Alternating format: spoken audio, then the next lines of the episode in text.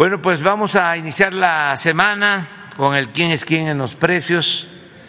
Eh, Ricardo Sheffield nos va a informar y luego abrimos para preguntas y respuestas.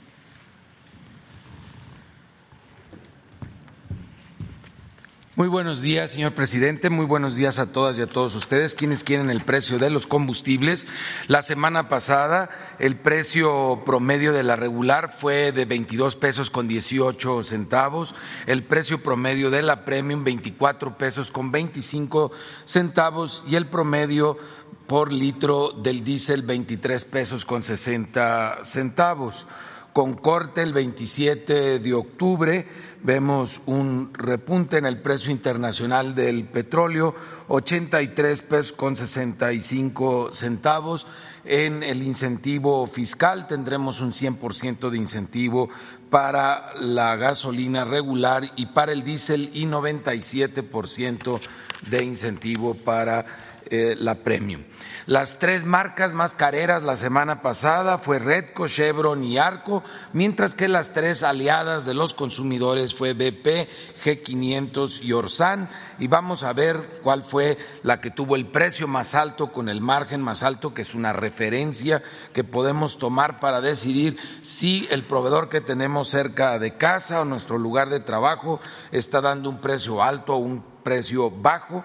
Oxogas en el Arenal Jalisco, un precio al público de 23 pesos con 99 centavos y con un margen de 2.95 por litro, fue el más caro, mientras que el más económico fue franquicia Pemex en Tampico, Tamaulipas, un precio al público más bajo, 21 pesos con 6 centavos y un margen de 15 centavos. Para la gasolina premium BP en la Benito en Benito Juárez, eh, Quintana Roo, en Cancún, un precio al público de 25 pesos con 35 centavos por litro y un margen estos angelitos de 3 pesos por litro es la opción más cara, la más económica es de G500 en Lázaro Cárdenas, Michoacán, con un precio al público de 23 pesos con 49 centavos, un margen de 20 centavos. Ahora vamos al diésel, donde la franquicia Pemex también en Cancún a 24 pesos con 98 centavos el litro, tienen un margen de 2.97 y es la opción más cara y Servifácil la más barata en Berriozábal, Chiapas, con un precio al público a 23 pesos con 9 centavos por litro, un margen de 15 centavos por litro. Recibimos 263 denuncias que ustedes saben se presentan a través de la app de litro por litro, tanto en el sistema Android como en el iOS, donde se descarga de manera gratuita. Realizamos 280 verificaciones o visitas de constatación. Tuvimos una gasolinera que ya habiendo sido detectada irregularidades no permitió la colocación de los sellos, por lo que en Morelia, Michoacán, esta, esta gasolinera en Avenida Héroes Anónimos de la Independencia de México. Eh, es una gasolinera que sepan por allá que no está cumpliendo y que estaremos visitando en compañía de la Guardia Nacional, CRE y ASEA. Asimismo, se negó a ser verificada una gasolinera en Querétaro, Querétaro en la prolongación Boulevard Bernardo Quintana. Eh, eh, en esta gasolinera en, Michoacán, donde se nos impidió ah, colocar los sellos, eh, encontramos cuatro de las bombas que no estaban debidamente calibradas, no estaban dando litros completos, las más baratas sin tomar en cuenta el margen para la gasolina regular es Valero en Atlisco, Puebla, con un precio al público de 20.19 por litro, y BP en Atlisco, Puebla también a 20.35 el litro, mientras que las más caras, Rendi Chicas en Hermosillo, Sonora, 24 pesos con 49 centavos, casi siempre dan barato en Rendi Chicas, ahora no sé por qué se volaron con los precios allá en Hermosillo, 24 pesos con 14 centavos de franquicia Pemex en Teleoloapan, Guerrero. y para la premium, la más barata, 22 pesos con 39 centavos, franquicia Pemex Altamira, Tamaulipas, y también de franquicia Pemex, 22 pesos con 58 centavos en Veracruz, Veracruz. La más cara para la premium, 25.99, esto es de Oxogas en San Pedro, Tlaquepaque, Jalisco y 25.99 de franquicia Pemex en Miguel Hidalgo en la Ciudad de México. La más barata para el diésel 22.79 en Coatzacoalcos, Veracruz es de BP y 22.89 de franquicia Pemex también en Coatzacoalcos, Veracruz. La más cara 25.99 de franquicia 76 en Hermosillo, Sonora y 25.99 de Winstar en Hermosillo, Sonora y continuamos también realizando las visitas de revisión a los servicios sanitarios para que de preferencia no los cobren y se mantengan limpios. El 26 de octubre, haciendo un corte eh, y convirtiendo el precio internacional a pesos y a kilos, el precio fue de 23 pesos con 14 centavos, esto es para cilindros de gas mientras que en México el promedio de las 220 regiones nos dio 20 pesos con 97 centavos, más de dos pesos de diferencia abajo en México el precio del gas. Y ese mismo día el, precio internacional convertido a litros fue de 12 pesos con 51 centavos, mientras que el promedio de las 220 regiones en México fue de 11 pesos con 32 centavos, un peso casi de diferencia. Y tenemos también casos donde siguen dando por abajo del precio máximo, que son aliados de los consumidores en el Estado de México, en Puebla, en Veracruz, en Durango, en Coahuila, en Querétaro y en Guanajuato un ejemplo, gas premium en San Simeón de Guerrero, en el Estado de México, 11 pesos con un centavo por litro para tanques estacionarios, el precio máximo en la región 12 pesos con cinco centavos un peso por abajo del precio máximo aliados de los consumidores y otro aliado de los consumidores es Potogás en Zacatecas, Zacatecas, con un precio al público de 22 pesos 68 centavos, cuando el precio máximo es de 23 pesos 52 centavos, casi un peso abajo por kilo. Y también hay ejemplos en el Estado de México, en el Estado de Guanajuato, que son aliados de los consumidores. Realizamos 817 verificaciones, eh, encontramos un vehículo que estaba descalibrado su medidor y también un aparato de medición, un porcentaje alto, aunque pocos lotes, pero alto el porcentaje de cilindros en mal estado esta semana, se, sacó 12.3 ciento de los cilindros en mal estado del mercado. Recuerden, reporten en casa si ustedes ven que tiene fallas la válvula del cilindro de gas o revísenlo por abajo, que no esté carcomida, que no esté oxidada. La base es bien importante tener cuidado, no reciban cilindros en mal estado, no pongan en riesgo a su familia. ¿Quién es quién en los 24 productos básicos? Vamos a ver en esta gráfica como el índice nacional de precios al consumidor eh, para bebidas y alimentos ya empieza a detenerse esa alza que hemos estado viendo en todo el mundo. También afortunadamente a nivel mundial se empieza a detener en algunos granos, como es el caso del trigo y el maíz. Y vemos claramente una baja, una tendencia en la baja ya por tercera semana en el precio máximo y el precio mínimo de estos 24 productos. Más empresas, más comerciantes, más distribuidores son aliados de los consumidores eh, en favor de que no continúe el aumento de los precios como sucede en el mundo y tenemos el precio máximo de esta canasta eh, para la zona centro en Chedraui, Nezahualcóyotl, en el Estado de México, con un precio al público de mil sesenta y nueve pesos con cuarenta centavos. Y hasta HEB, que la semana pasada fue el más caro, esta semana está en 1.050 pesos con 24 centavos allá en León, Guanajuato. Entonces, gracias a Ichibi que también ya empieza a bajar sus precios y el precio más bajo lo encontramos en Soriana Hiper, en Puebla, Puebla, 964 pesos con 10 centavos. En la zona centro norte el precio más alto fue de Ley Express en, en eh, Culiacán, Sinaloa a mil 108 pesos con 85 centavos, mientras que los mismos 24 productos en las mismas cantidades lo encontramos en 971 pesos con 70 centavos en Soriana Hiper San Marcos de Aguascalientes, Aguascalientes como la opción más económica.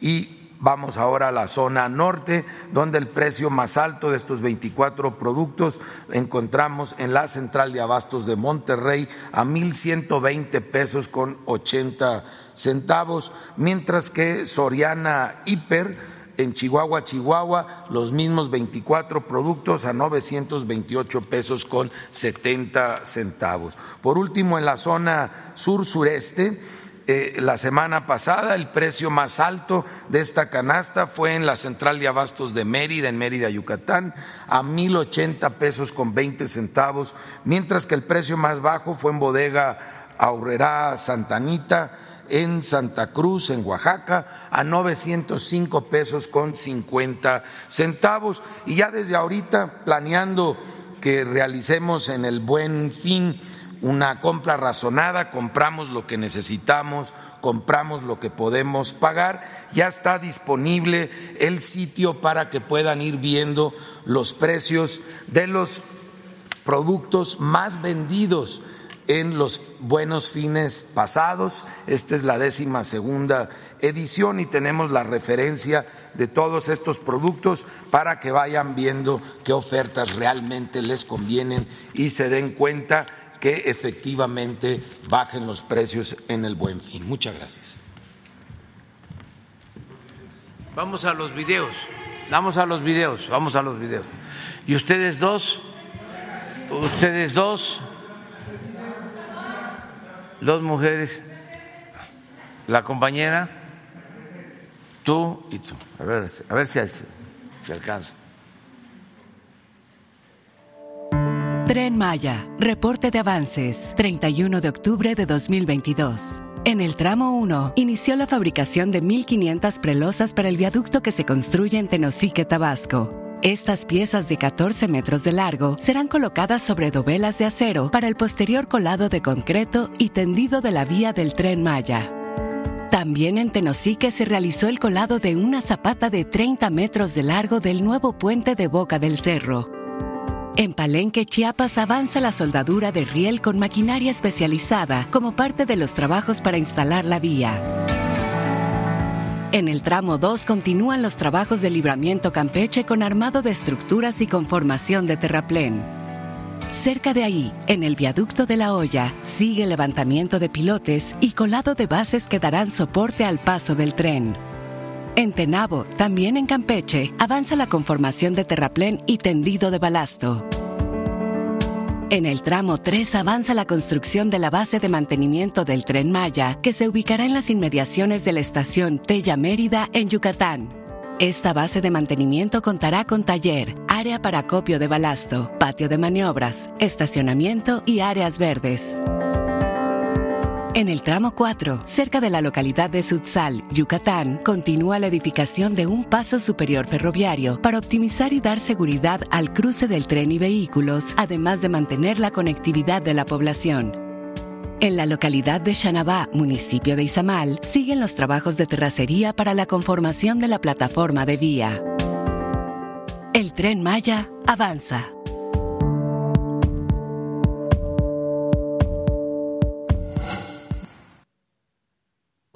La Comisión Nacional del Agua informa el avance en la construcción de la presa Santa María Río Baluarte, Sinaloa.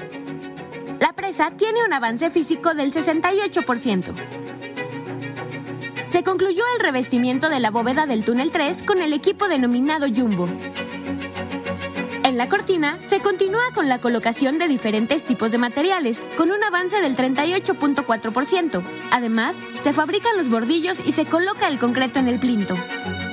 Asimismo, se lleva a cabo la colocación de material y enrocamiento en la ataguía aguas abajo. En la pared moldeada se concluyó la colocación de concreto para el brocal.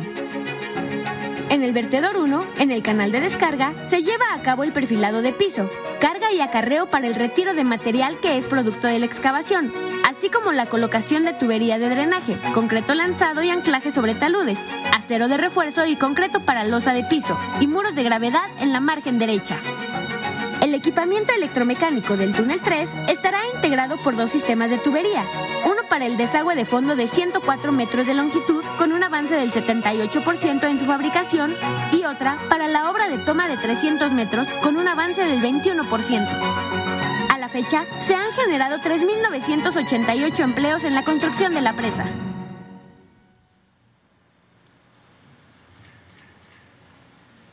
Ya. Muy bien, vamos. Las compañeras. Gracias, presidente. Sandra Aguilera, de Grupo Larsa Comunicaciones. Presidente, antes que nada quiero darle las gracias porque ya nos recibió el gobernador de Veracruz y su equipo ya nos dio razón acerca de estas denuncias que estuvimos haciendo acerca de las cédulas y pronto le tendré más información acerca de, de lo que se iba a llevar a cabo.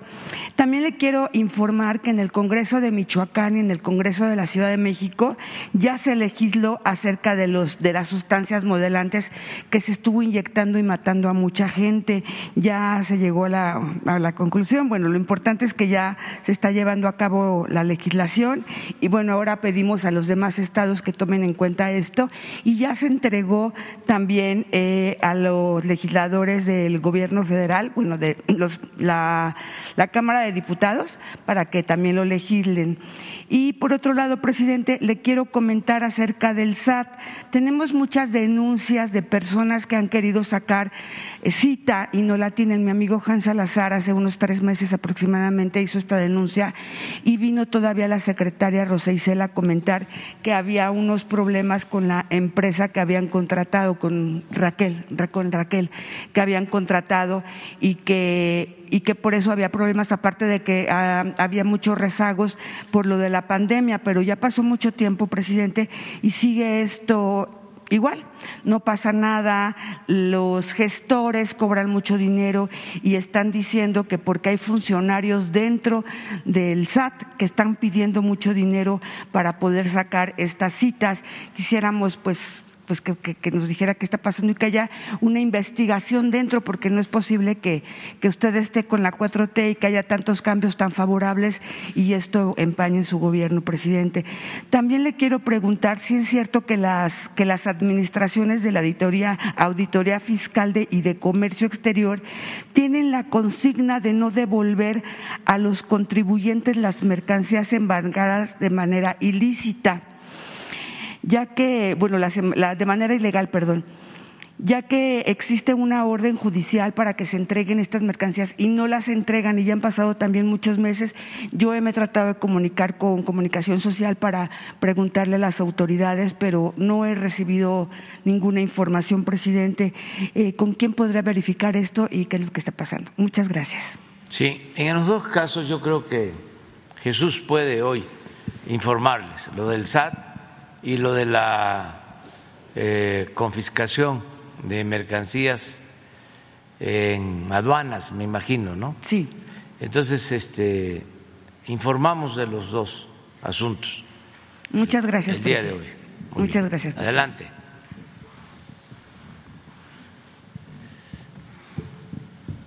Buenos días, presidente. Buenos días a todas y todos. Nancy Flores de la revista Contralínea. Presidente, quisiera preguntarle sobre estas declaraciones de los expresidentes eh, Ernesto Cedillo y Felipe Calderón. Muchas personas podrían pensar que pues esto ya pasó, ¿no? Que tiene más de una semana y que pues ya es una noticia eh, vieja. Sin embargo, los daños que le han hecho estos dos eh, expresidentes criminales a este país pues son muchísimos. Decir que pues son cínicos al hablar, por ejemplo, del manejo de la crisis o de la democracia o incluso de lo que ellos consideran populismo en referencia pues a estas políticas públicas que ven por las personas eh, más necesitadas, las más pobres de este país. En el caso de Ernesto Cedillo, pues la deuda que ha dejado por el rescate de los bancos, el FOBAPROA, eh, podría alcanzar hasta los tres billones de pesos. Un cálculo que hizo la Auditoría Superior de la Federación es de 2.5 billones de pesos y esto compromete a siete sexenios posteriores a él. Es decir, los próximos tres sexenios todavía se van a seguir pagando estos adeudos por el rescate bancario. No fue el único rescate que hizo este expresidente de la iniciativa privada, de los grandes empresarios, de eh, las personas más pudientes de este país. También rescató las carreteras, rescató los ingenios eh, cañeros y rescató las aerolíneas eh, que habían sido pues privatizadas apenas unos años antes con el sexenio de Carlos Salinas de Gortari.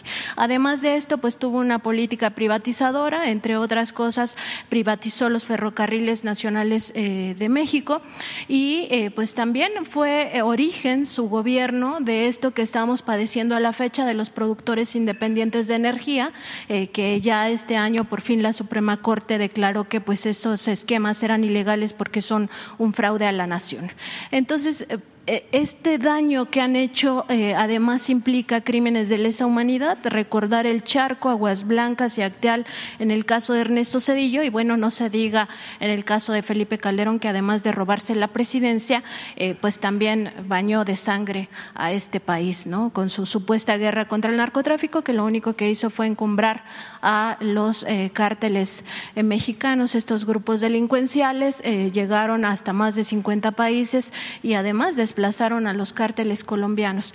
Presidente, preguntarle por qué estos son eh, crímenes que no prescriben. En el caso de eh, Cedillo, pues la deuda la vamos a seguir pagando hasta 2042 o mucho después. Y en el caso pues de Felipe Calderón están todos estos crímenes de lesa humanidad que tampoco prescriben. Yo entiendo esta postura que usted tiene desde el principio de su gobierno de que pues no se les juzgue a estos expresidentes o que se le hubiera preguntado al pueblo y que 6.5 millones de mexicanos eh, pues votamos en esa elección porque sí se les, en esa encuesta, porque sí se les juzgara y esto no fue vinculante. Pero, ¿qué pasa con esta impunidad?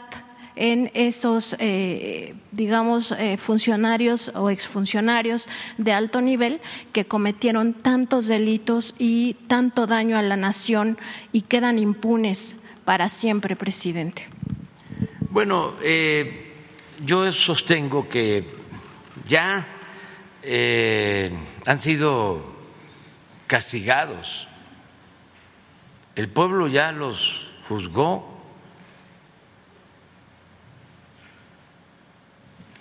Es gente que eh, está manchada. El caso de Cedillo, pues es evidente. solo por lo que mencionabas, el convertir deudas privadas en deuda pública. Es eh, un acto de traición al pueblo de México. ¿Cómo rescatar a banqueros y a grandes empresarios y trasladar el costo de ese rescate a todo el pueblo, porque ese rescate se paga con presupuesto público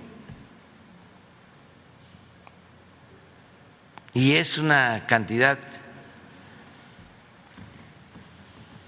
enorme en efecto, dos billones quinientos mil millones de pesos.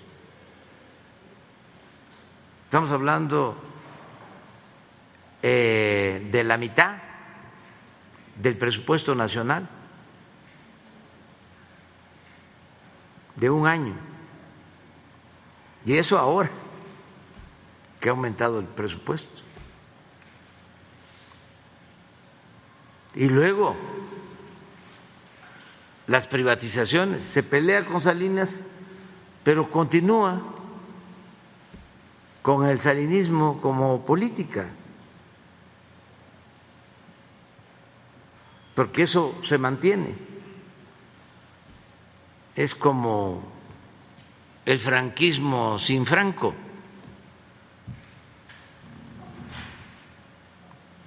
que se aplica en España, lamentablemente.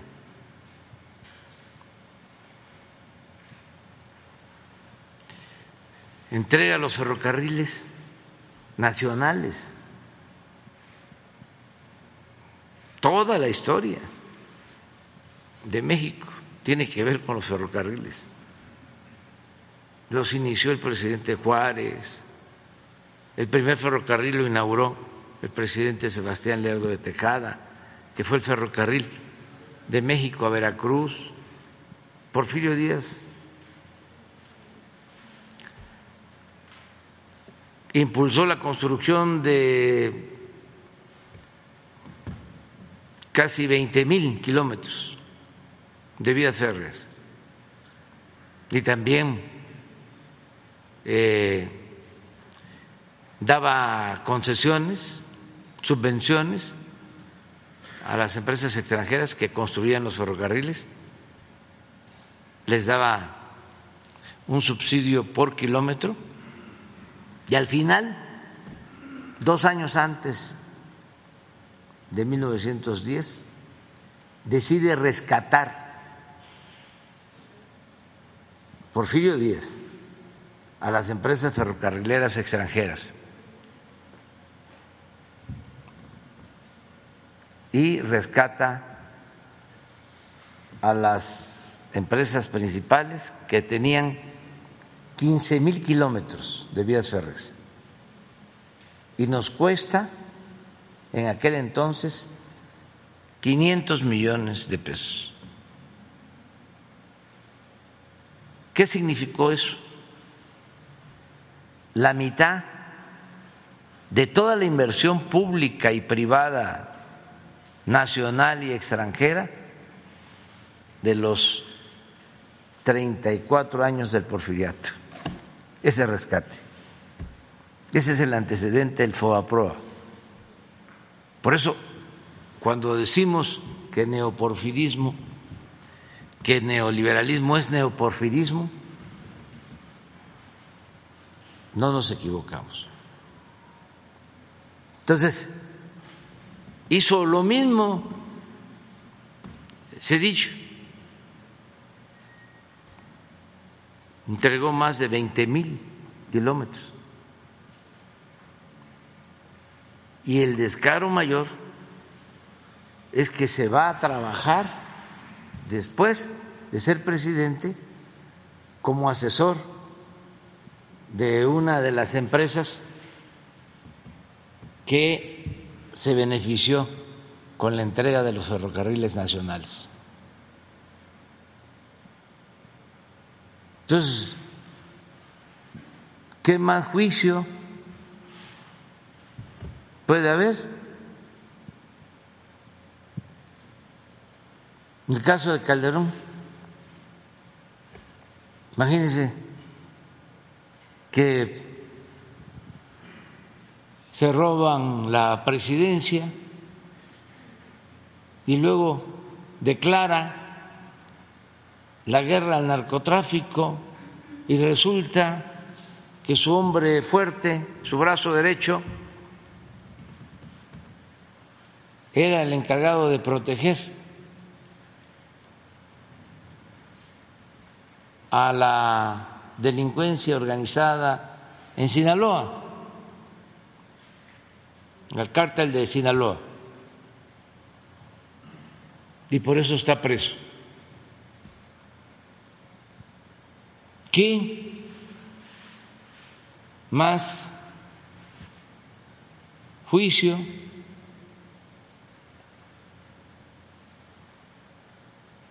Claro que ya la gente los tiene muy bien identificados. ya eh, han recibido ese castigo por su mal proceder. Ahora Salinas, ayer se da a conocer que ya se volvió español. Sí, ya le dieron la nacionalidad española. es otro personaje, el padre de la desigualdad moderna en nuestro país. De ahí empezó todo. Entregó las minas, los bancos, las empresas públicas. Reformó el artículo 27 para eh, poner las tierras ejidales al mercado. No, terrible. Ya este, tiene nacionalidad española. Y a mí me eh, da gusto porque no les tengo eh, coraje ni mucho menos odio. Yo estoy como lo que decía Facundo Cabral en su canción eso es lo que sostengo. Pobrecitos, ternuritas. Pobrecito mi patrón. Piensa que el pobre soy yo. Porque eh, estos potentados llegan a un nivel de enajenación que no se dan cuenta.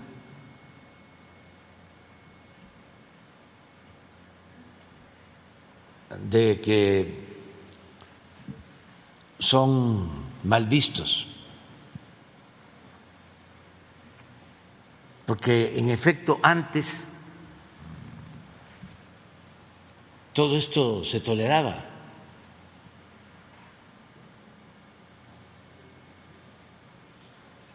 Saqueaban y no perdían ni siquiera su respetabilidad. ¿Por qué Cedillo actuó así? Porque en ese entonces se veía normal. Calderón, ¿cómo es que después de la presidencia se va a trabajar como consejero a Iberdrola?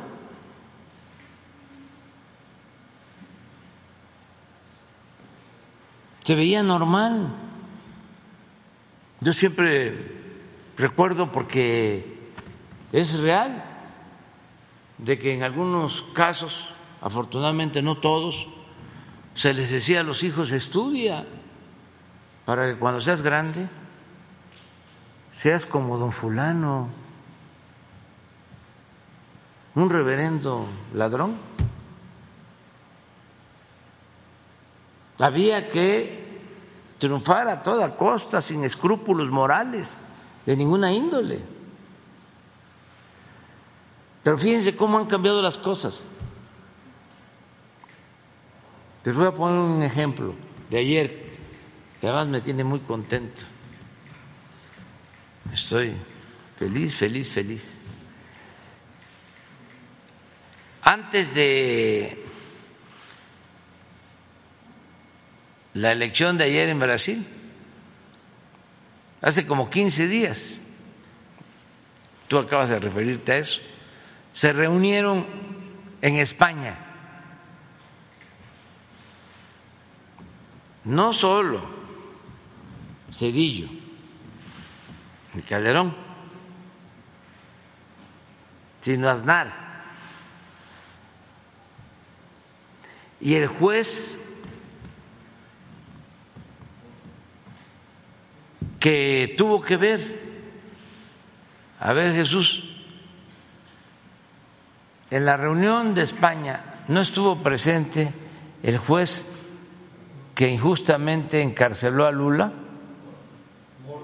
¿Sí? Sí. ¿Quién convocó? Mario Vargas.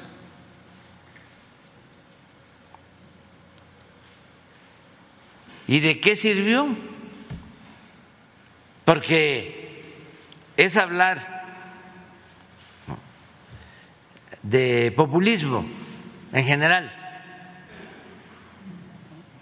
en abstracto, pero llevaba un mensaje. Se hace el encuentro en vísperas de las elecciones en Brasil. ¿Y qué pasó ayer en Brasil? Ganó Lula. ¿En cuánto ayudan ellos? Nada.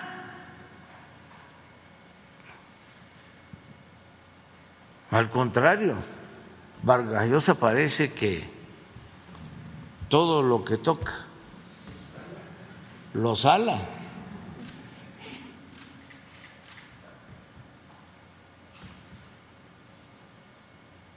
Entonces, yo creo que lo que hay que procurar es que nunca más se repitan esos eh, gobiernos que defienden a las oligarquías y abandonan al pueblo. Nunca más gobiernos que protejan a corruptos, nunca más gobiernos sin autoridad moral.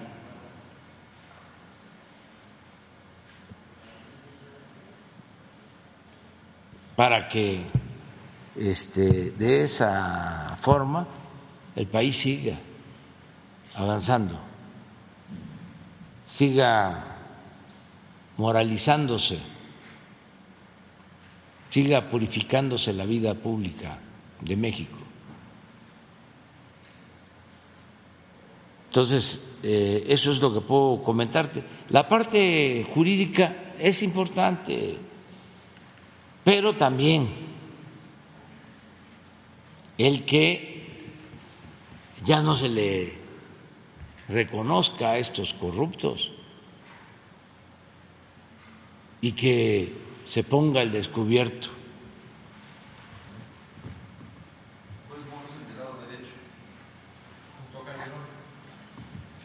¿Ustedes creen que esto fue así espontáneo? Se da antes de la elección de Brasil. Claro, llevan a Cedillo, llevan a, a Calderón, y la lectura aquí es contra el presidente de México. Sí, también. Pero tenía también otro propósito la reunión. Vargas Llosa dijo, yo estoy con Bolsonaro, no quiero a Lula. y no quería a Petro y desde luego no me quería a mí.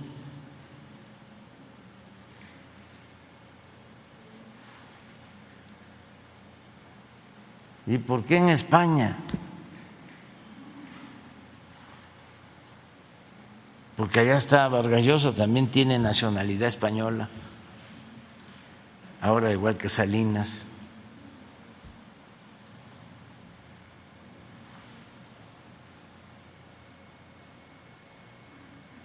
Sí, porque es 20 de octubre y las elecciones fueron diez días. Y hablaron del populismo en general.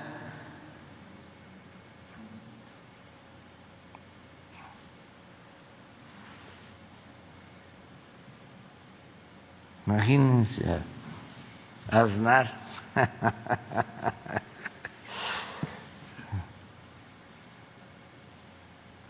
Un robadero de carteras, pero en alta. Ya quita eso ya. Bueno.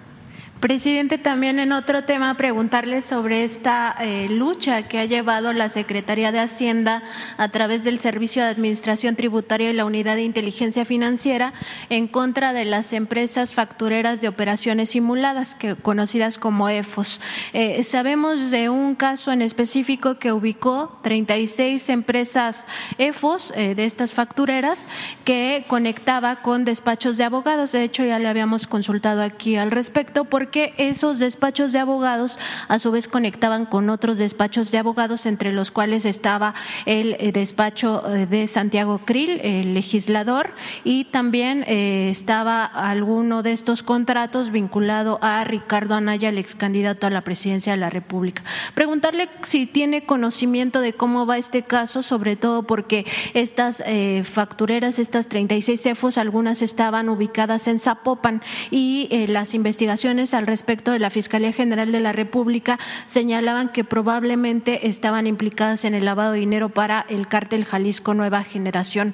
Entonces, preguntarle si aquí le han dado algún reporte del SAT y la UIF y en todo caso si podría venir Pablo Gómez a informar eh, cómo van estos asuntos, porque bueno, él lleva no solo el tema de la CEFO, sino otros eh, que también son muy importantes para la vida de este país, sobre todo para ir limpiando todos estos delitos de cuello blanco y si tuviera alguna información de este caso específico que involucra a Santiago Krill.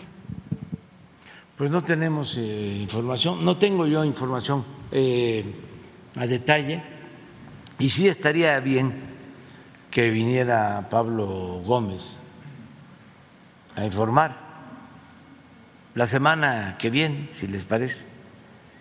Tal vez pensar, presidente, que pudiera ser cada mes que pudiera venir a informar de estos temas que son tan relevantes para el país. Y en otro tema, presidente, preguntarle, ¿ha habido ya una conflictividad en varias universidades, en varias instituciones de educación superior? En el caso de la Universidad Nacional Autónoma de México, por ejemplo, hay varias facultades, escuelas y colegios de ciencias y humanidades preparatorias que exigen rendición de cuentas, que exigen a la universidad pues conocer en qué se gastan los recursos. Eh, también está el tema de la corrupción. Hay una ola eh, de estudiantil, de efervescencia estudiantil, que busca eh, pues conocer estos temas de corrupción, cómo se combaten al interior de la UNAM. Había en el caso del CCH Sur, pues esta denuncia de una eh, adolescente que fue víctima de violencia sexual y en el caso del CCH Vallejo había una denuncia de una mascota de una colectiva de ahí del CCH que fue pues brutalmente asesinada. En el caso del Instituto Politécnico Nacional también existe esta demanda por transparentar los recursos y en otras universidades, en otras instituciones públicas de educación superior se pide más presupuesto, se pide eh, que haya eh, pues combate a la violencia de género, etcétera. Preguntarle si le han informado de esto en la reunión del Gabinete de Seguridad y si usted daría un llamado a rectores y directores de estas universidades pues a que atiendan las demandas legítimas de los estudiantes estudiantes para que esto pues no reviente en algún momento de una forma pues más delicada a nivel nacional eh, con un tema ya de conflicto estudiantil de otras proporciones. Sí, este, estamos pendientes, pero la verdad no han habido eh, muchas eh, protestas y sí respetando la autonomía de las universidades, creo que es eh, indispensable que haya transparencia, que se informe sobre el manejo de los presupuestos. no este, al Ejecutivo, sino a la comunidad universitaria. Sería muy bueno eso, que cada tres meses se presentara un informe de los ingresos y los gastos en las universidades públicas.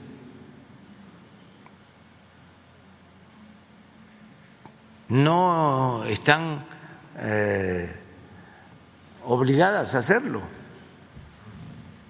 y mucho menos a que se los eh, solicite el gobierno, porque son organismos autónomos, pero ayudaría bastante, porque sí hay eh, actos eh, de corrupción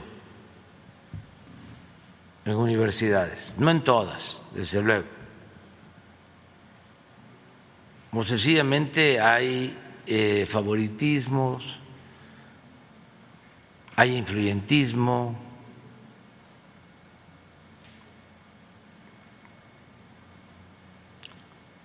hay quienes eh, reciben sueldos elevadísimos en las universidades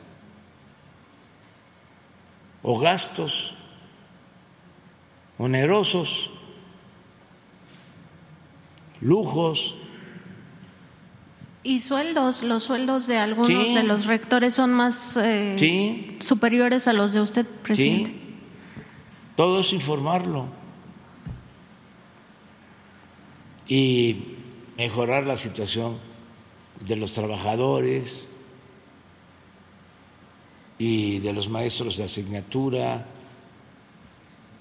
pero eso lo tienen que ver en las escuelas y yo pienso que pueden hacerlo los rectores. En general, eh, se actúa bien, no hay problemas mayores, no tengo conocimiento de ninguna universidad que esté en paro, en huelga. En el caso de la educación en general, pues eh, todos los maestros están trabajando, maestras, maestros, ya llevamos pues eh, casi cuatro años de gobierno y no han habido paros. Ahora en Baja California Sur eh, se me presentó una denuncia de maestros y se está atendiendo, va a ir el secretario de Gobernación y la secretaria de Educación el sábado próximo a La Paz. Pero en general bien. Gracias, presidente.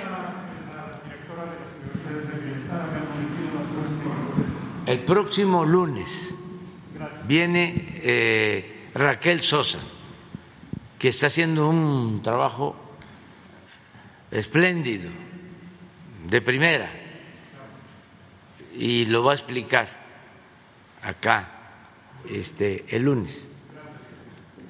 ¿Quién sigue?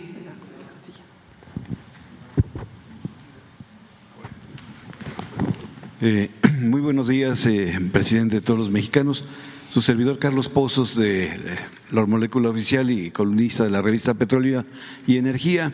El viernes eh, tuve, como usted sabe, la oportunidad de estar en la conferencia y la ciudadanía nos hizo favor de entregarnos con la confianza, pues estas peticiones yo quisiera ver si es posible que pudiera haber un buzón en atención ciudadana con Gabriela Romero, porque la gente se nos acerca, tiene confianza y nos pide hacerle llegar estas peticiones, estos documentos y pues este ser ese vínculo con la ciudadanía, si es posible. Sí, antes estaba aquí Leti. Sí, pero sería bueno que eh, viniera alguien de atención ciudadana, como lo hacía Leti. Bien, eh, presidente, pues inicio con mi primera pregunta. Eh, primero felicitarle, perdón, no pregunta, felicitarle por la promesa cumplida de la cancelación del horario de verano. Hoy tenemos el horario de Dios eh, y creo que todos estamos contentos, la mayor parte de los mexicanos estamos contentos. Muchas gracias, señor presidente. Y bueno, eh, esa pregunta es eh, como jefe del Poder Ejecutivo Federal. Usted acaba de hablar este, ahorita del triunfo del presidente Lula y pues se dio una elección reñida en una segunda vuelta allá en Brasil y pues el órgano eh, electoral en Brasil dista mucho de ser eh, tan caro como el órgano electoral que tenemos en México, el INE.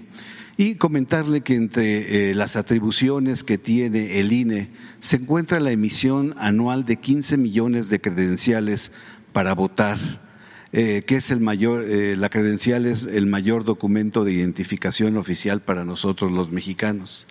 De conformidad con el artículo 41 constitucional, el INE, eh, como órgano público autónomo, está dotado de personalidad jurídica, patrimonio y tiene la función eh, estatal de organizar elecciones federales y en el ejercicio de estas funciones se rige bajo los principios rectores de la certeza, legalidad, independencia, eh, imparcialidad y objetividad. Pero, presidente, la gente no sabe eh, cuál es el presupuesto del INE y de los partidos políticos. La mitad eh, de los partidos políticos se va de estos fondos y eh, además, este, pues tampoco sabe que los consejeros del INE ganan lo doble que usted y no trabajan sábados y domingos como usted. por ello, mi pregunta es, señor presidente, ¿en estos momentos el INE es autónomo?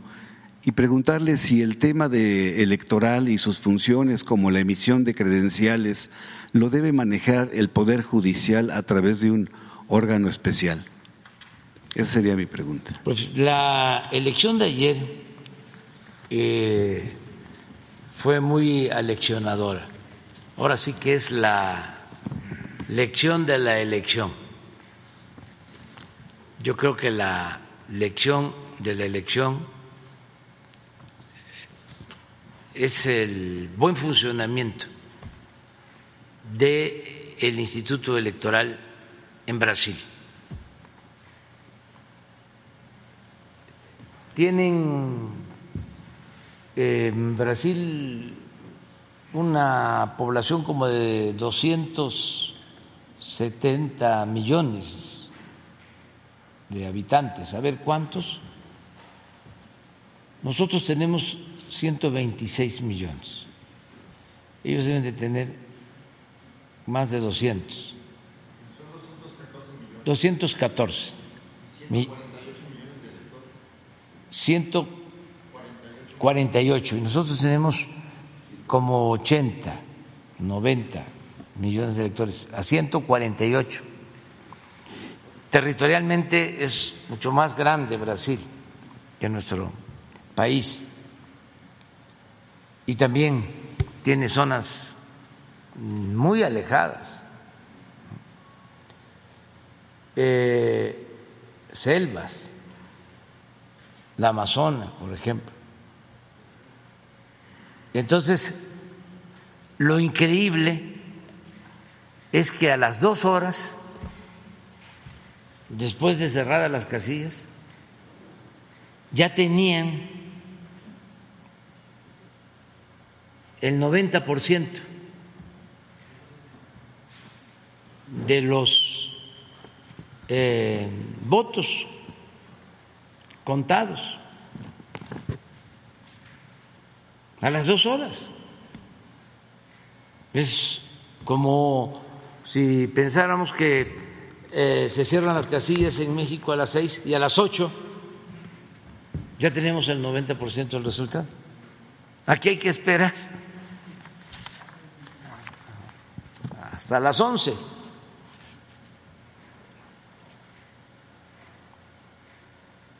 el preliminar. Y de ahí empieza, ¿cómo se le llama eso? Sí, pero tiene un nombre. Sí, es escrutinio, pero el PREP.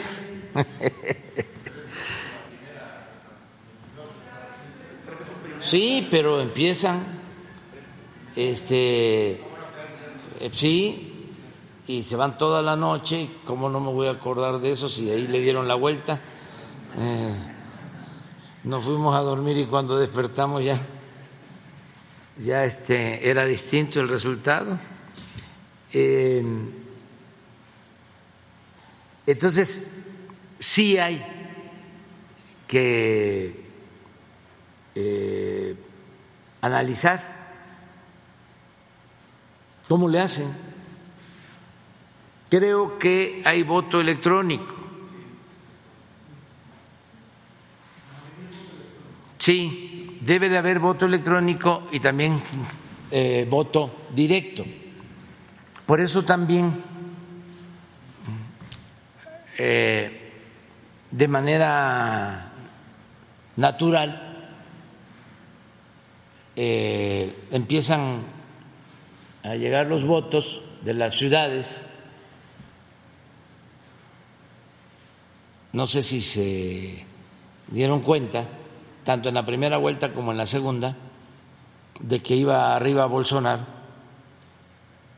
y luego empieza a cambiar porque empieza a llegar los votos de las zonas más apartadas, porque es lo mismo. También es eso una lección. La gente más pobre, más necesitada, vota por los gobiernos que considera van a atender sus peticiones, sus demandas. Y sectores medios y altos pues son más conservadores. Entonces, los pobres pues viven en las zonas más apartadas En el caso de nuestro país, no olvidemos que cuando se llevó a cabo la invasión española, los indígenas eh, son despojados de sus tierras, de sus valles, y se van a zonas de refugio, a zonas serranas, pantanosas, para mantener su libertad y su cultura. Esto sucede en todos lados. Entonces, por eso tardan más en llegar. Ahí no es el propósito de ir administrando como lo hicieron en el 2006 aquí, de que fueron eh, metiendo los votos donde ganaban.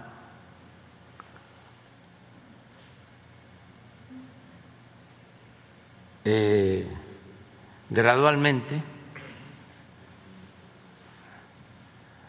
No, en el 2006 fue un doble golpe, porque hacen el fraude y luego llevan a cabo un conteo, esto el, el domingo y el miércoles con los medios de información,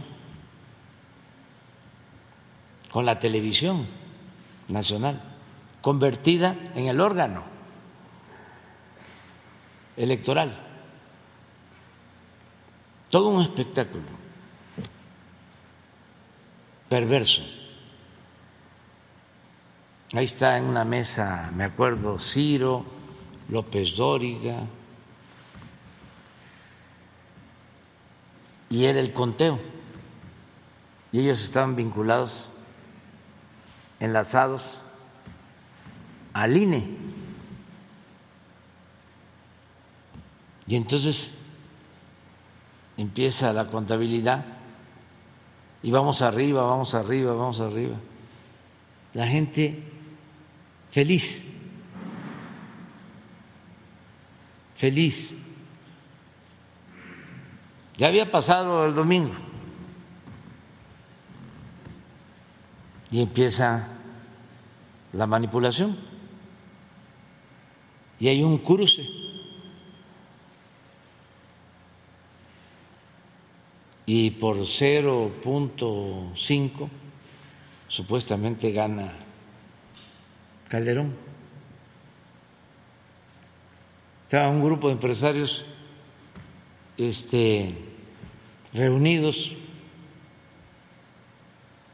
preocupados porque la tendencia pues, era que íbamos a ganar.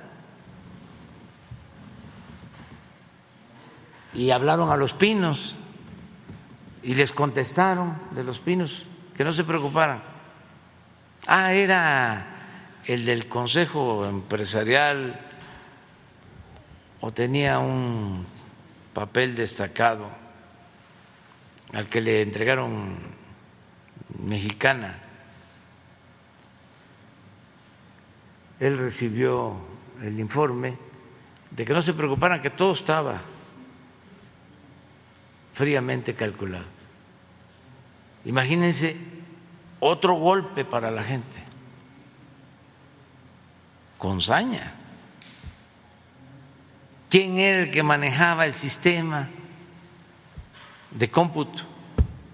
El cuñado de Calderón y de Brando. Junto con el que después fue embajador de Estados Unidos, de México en Estados Unidos, Sarucán que ahí anda este, todavía defendiendo los intereses de Estados Unidos.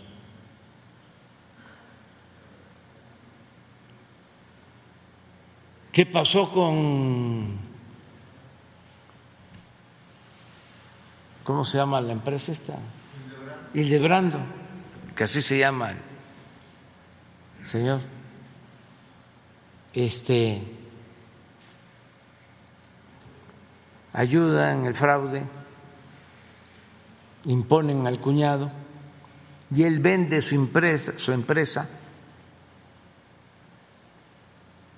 a Telmex.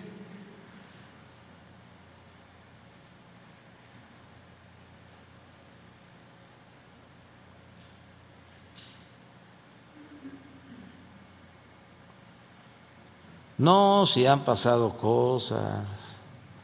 Entonces, regresando a la elección de Brasil, ojalá y ahora que se está eh, discutiendo lo de la reforma electoral, vaya una comisión de legisladores a Brasil a ver cómo es el sistema.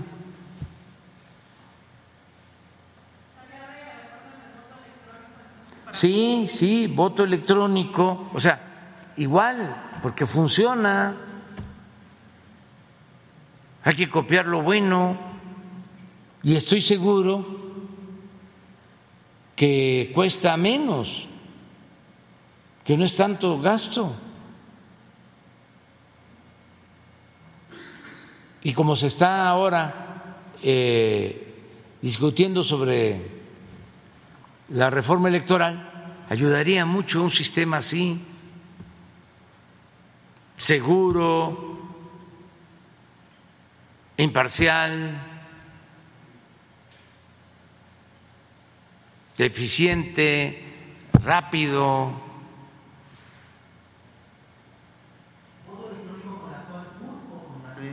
Buscar la forma, no sé, pero eh, es un hecho de que ese sistema funciona, porque estamos hablando de eh, Brasil. Ya sabemos que en Costa Rica desde hace décadas funciona muy bien su sistema electoral, pero Costa Rica tiene menos población. Acá es eh, el primer país en población en América Latina, el primer país en territorio. Yo creo que sí, sí hay tiempo, sí hay voluntad de hacer bien las cosas. Entonces también aclarar a la gente, porque hay toda una campaña de, de desinformación. Los que manejan el INE, que son los conservadores,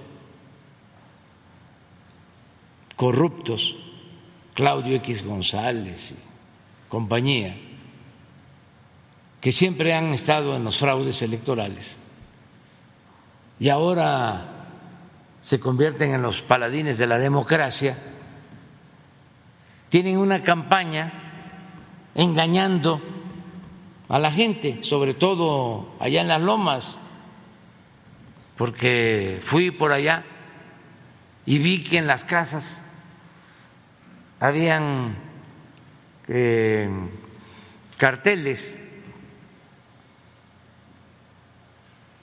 diciendo yo defiendo al INE, no a la destrucción del INE.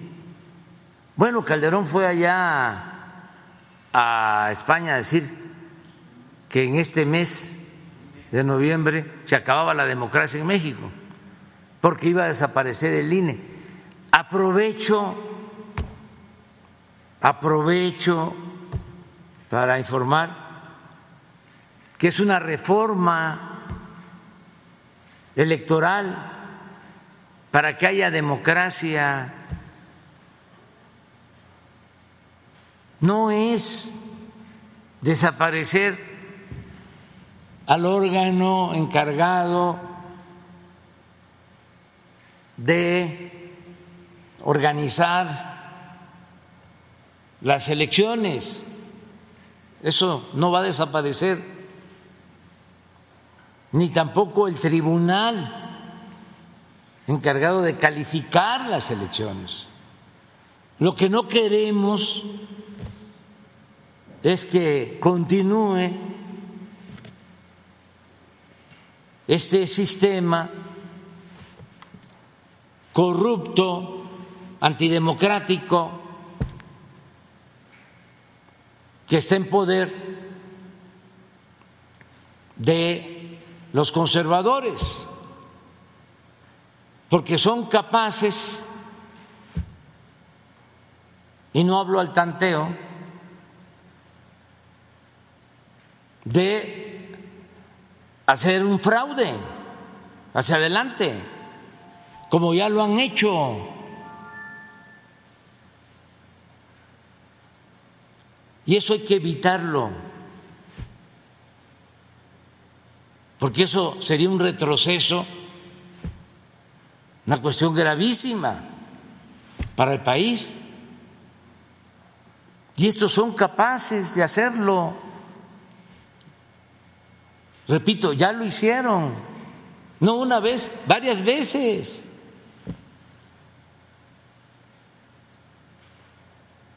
Entonces, aclarar esto. Pero ya como andamos aclarando cosas, también hay una campaña en las redes de que voy a Sinaloa a Badiraguato a reunirme con miembros del cartel de Sinaloa. Pues no, voy a Sinaloa porque es un estado de gente buena, de gente trabajadora, que no debe de estigmatizarse para los que no tienen información. Sinaloa es el granero del país.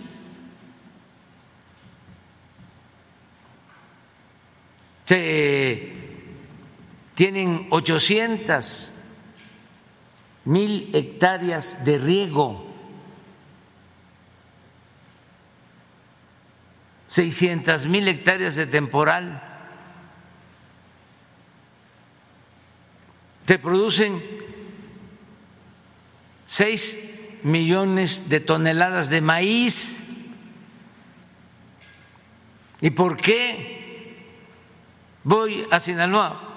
Porque nos importa la producción de alimentos. Tenemos dos propósitos fundamentales, la autosuficiencia energética y la autosuficiencia alimentaria. Y vamos a impulsar la producción de maíz, de frijol, de arroz, producir en México lo que consumimos pero además estamos haciendo obras en Sinaloa, como en Sonora. He ido las mismas veces, si no es que más, a Sonora que a Sinaloa. Y no les va a gustar a los conservadores y por eso lo digo también. Acabo de ir a Sonora el sábado a restituirle 30 mil hectáreas a los pueblos yaquis. Hecho histórico. Un hecho histórico. Y como sé que no les gusta a los conservadores, por eso lo informo. Porque ellos ya no quisieran que existiera la política agraria. Además, como son muy racistas, les molesta que se atienda a los pueblos indígenas, a los yaquis, a los mayos, a los guarijíos, a los iris, a los seris en Sonora y desde luego a los mayas, y a huicholes y a tepehuanes y a zapotecos y todo lo que tiene que ver con nuestros orígenes, lo que nos da fuerza, lo que nos ha salvado, son esas culturas.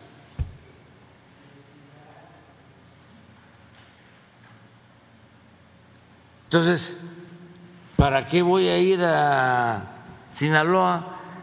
Eh, además, para entrevistarme con los miembros del cártel de Sinaloa, ¿cómo le hacía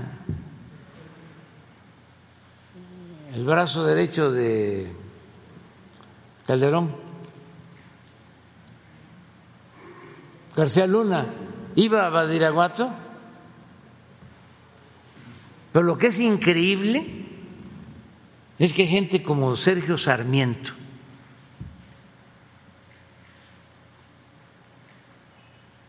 no me extraña, porque por respeto no digo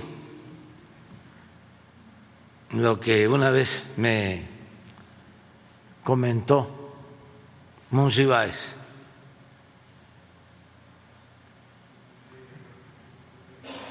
Pero increíble este eh, pone su tweet, ¿por qué no lo pones?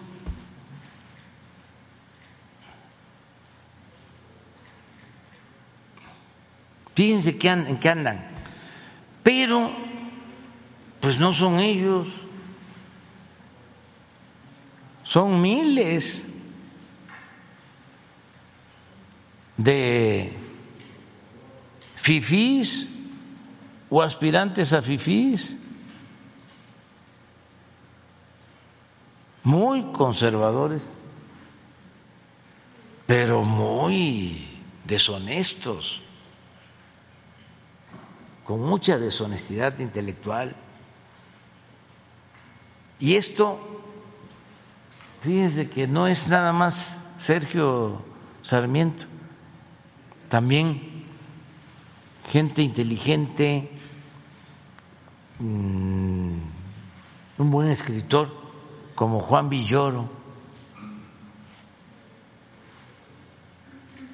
acaba de declarar de que él estuvo a punto de estar con nosotros en el 2006, pero que no le gustó lo del plantón y se retiró.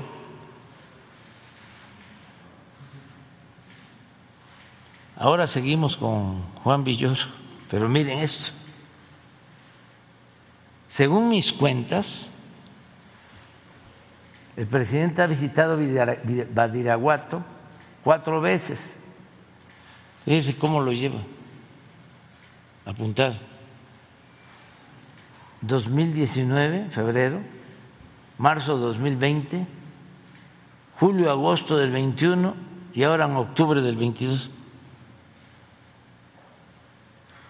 Fui a Guamuchi, nada más no fui a Badiraguato. Este, pero ¿por qué? Si son tres, ¿por qué he ido? Creo que la primera fue por tierra, porque estamos construyendo un camino de Badiraguato por la sierra hacia Guadalupe y Calvo, Chihuahua, que queremos terminar. Ya apúntale, Sergio, porque voy a ir a inaugurarlo este, en enero, eh, en diciembre de, o en enero.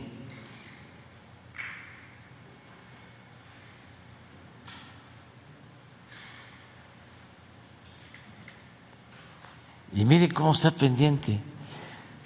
Pero, este, Sergio, te voy a informar que así como Badiraguato está Choy, ¿te acuerdan ustedes de que aquí vimos Choy? Y así están más de mil municipios eh, del país.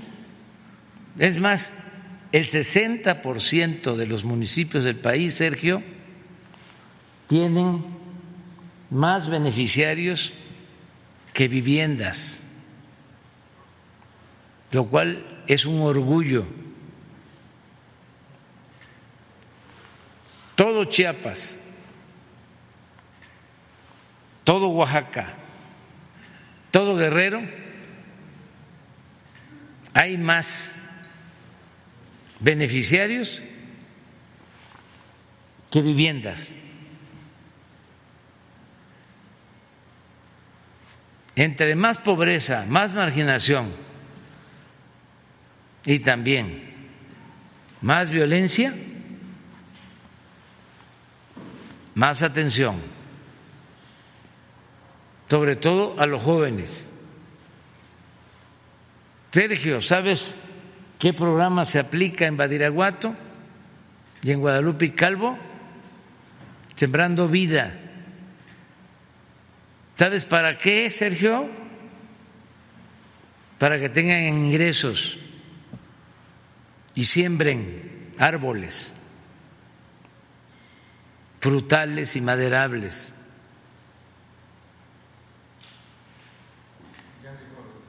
¿Mande? Sí, pero ya eso se debe de entender. Pero es increíble, bueno, pero todavía ese señor, les digo que desde hace muchos años, Monsi ya me había dicho de cómo era. Eh, Pero Juan Villoro, el hijo del maestro, Villoro, uno de los mejores filósofos, él mismo buen escritor, pero por su indefinición, como son intelectuales acomodaticios, dice, bueno, primero aprobó el aeropuerto de Texcoco y se alejó por completo, porque él es independiente, es intelectual puro. Pero ahora ayer diciendo que la 4T es militarización. Es narcotráfico y es apoyo a los ricos. No se midió, le van a seguir dando trabajo este, en los medios del conservadurismo, lo van a seguir invitando en las universidades. Eh, de derecha, pero ¿por qué esa deshonestidad intelectual? Lamentable. Y hay una gran diferencia desde el punto de vista académico, cultural es mucho más inteligente Juan Villoro que Sarmiento. Pero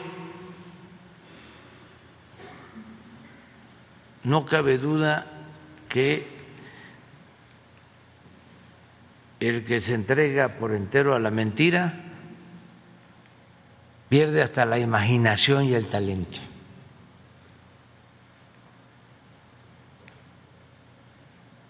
Y hay que seguir adelante, hay que seguir, es como este, los periódicos y la radio y los, la televisión y todos los medios convencionales. Ahora que ya eh, este señor muy rico,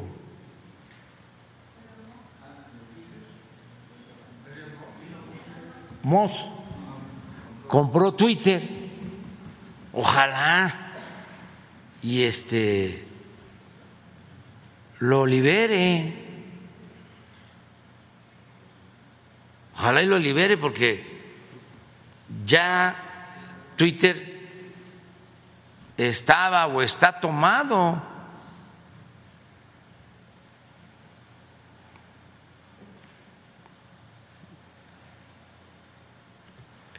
Controlan ahí eh, a quienes eh, manejan granjas de bots, de robots, quienes pagan, eh, les inflan sus cuentas, también muy deshonesto, sin ética, y es un instrumento de comunicación fundamental, importantísimo. Pero ya eh, estaba bajo control del conservadurismo y del poder económico, de mafias. Es cosa de que un día se haga un análisis sobre quiénes representan en México a Twitter.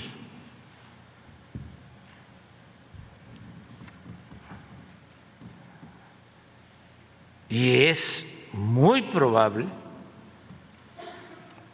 es hipotético, de que sean gente vinculada al conservadurismo. Y si ya estamos hablando de esto, se tiene que reparar el daño que se causó cuando se le canceló la cuenta al presidente Trump.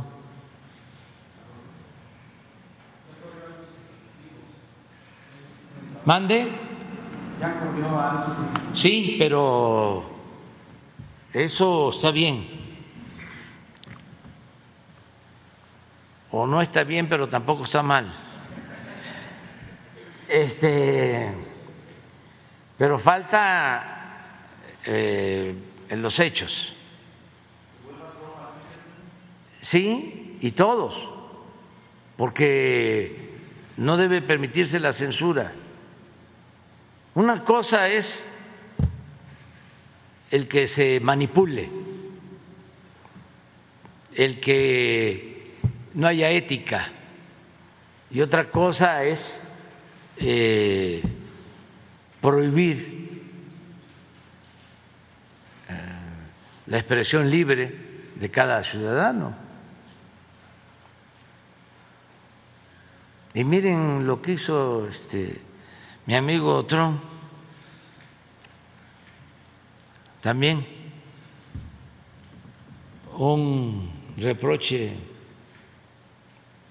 fraterno, respetuoso. Ayer domingo se lanza con un Twitter a favor de Bolsonaro y en contra de Lula diciendo que Lula era un peligro para Brasil, llamando a votar por Bolsonaro la mañana, que tenía que meterse.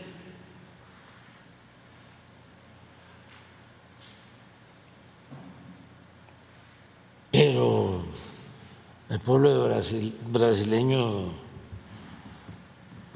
está muy consciente bendito pueblo, porque les va a ir muy bien, va a haber igualdad, humanismo, estamos muy contentos. Y además son un ejemplo los brasileños, porque también hasta el presidente Bolsonaro guardó silencio.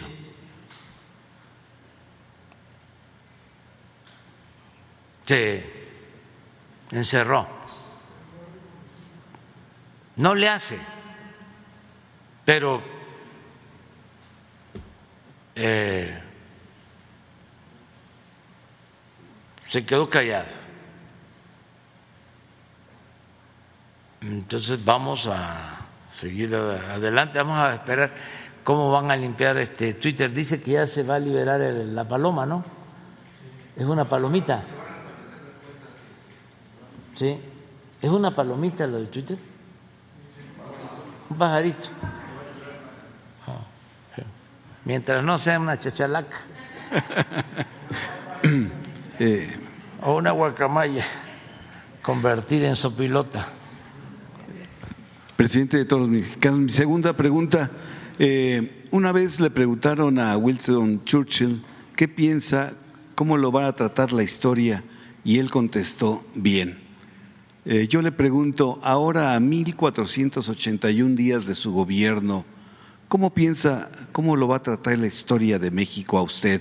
Y a un mes de cuatro años de su gobierno, ¿le ha alcanzado el tiempo o le va a faltar tiempo para poder concretar sus objetivos? Me alcanza el tiempo, ya lo he dicho, porque apenas y vamos a cumplir cuatro años del primero de diciembre. Y aprovecho para invitar a todos, porque voy a informar en el Zócalo el primero de diciembre.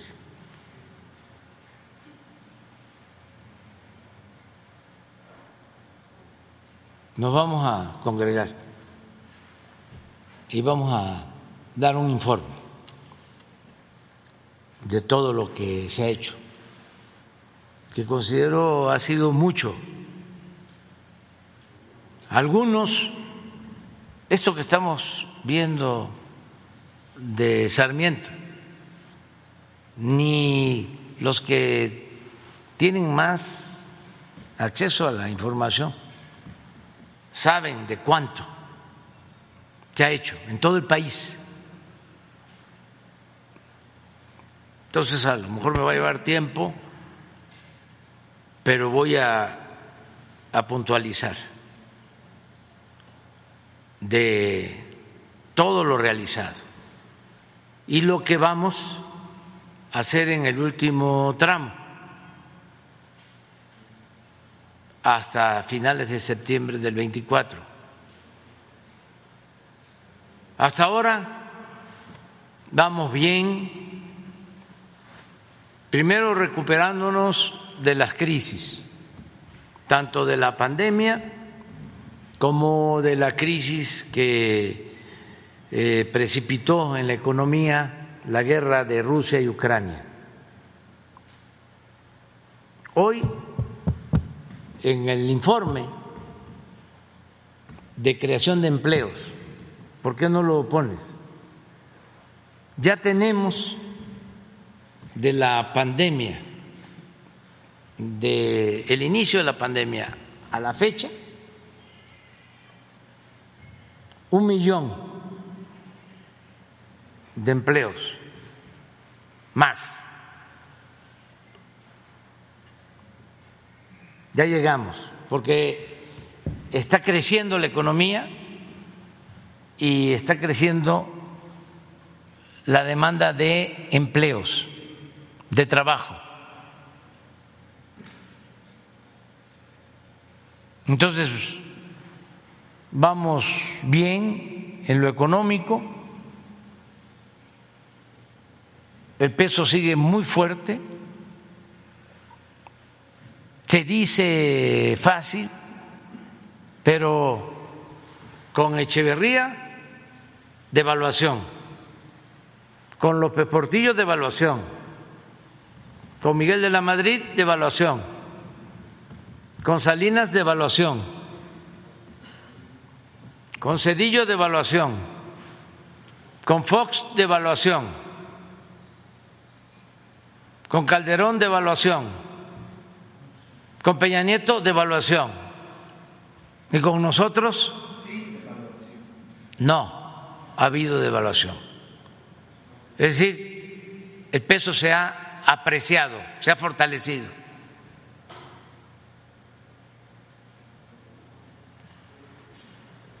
y van a ver lo del empleo, que es muy importante de cómo vamos en lo económico.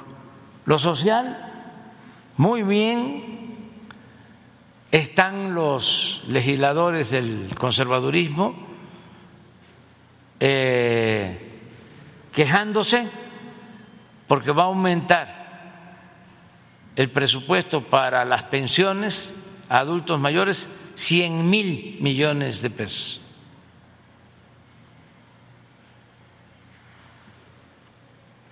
Y es como veneno puro para ellos. En vez de celebrarlo, se enojan Miren,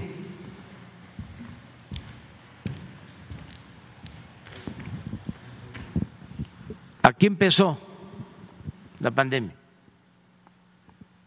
Febrero del 20. Teníamos inscritos en el Seguro Social 20 millones 614 mil trabajadores.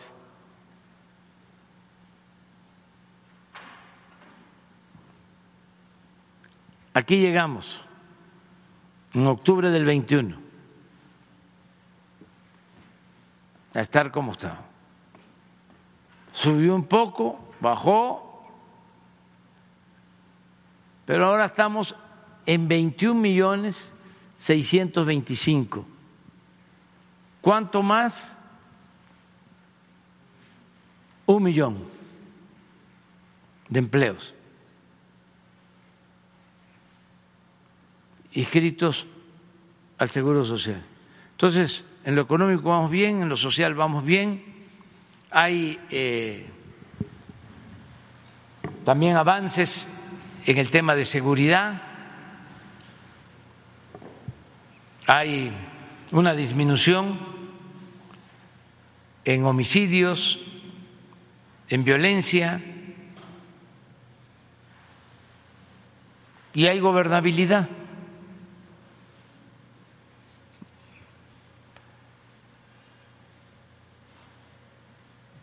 Y vamos bastante bien. Y sí hay pues eh, muchos ataques, pero no pasa nada. Nada más eh, si se enojan los fifís y hasta me recuerdan a Manuelita, que la amo tanto. más en estos días, como amamos todos a nuestros queridos difuntos. Este no pasa nada. No pasa nada. Estamos logrando entre todos la transformación sin violencia. Y esto es muy bueno para el país.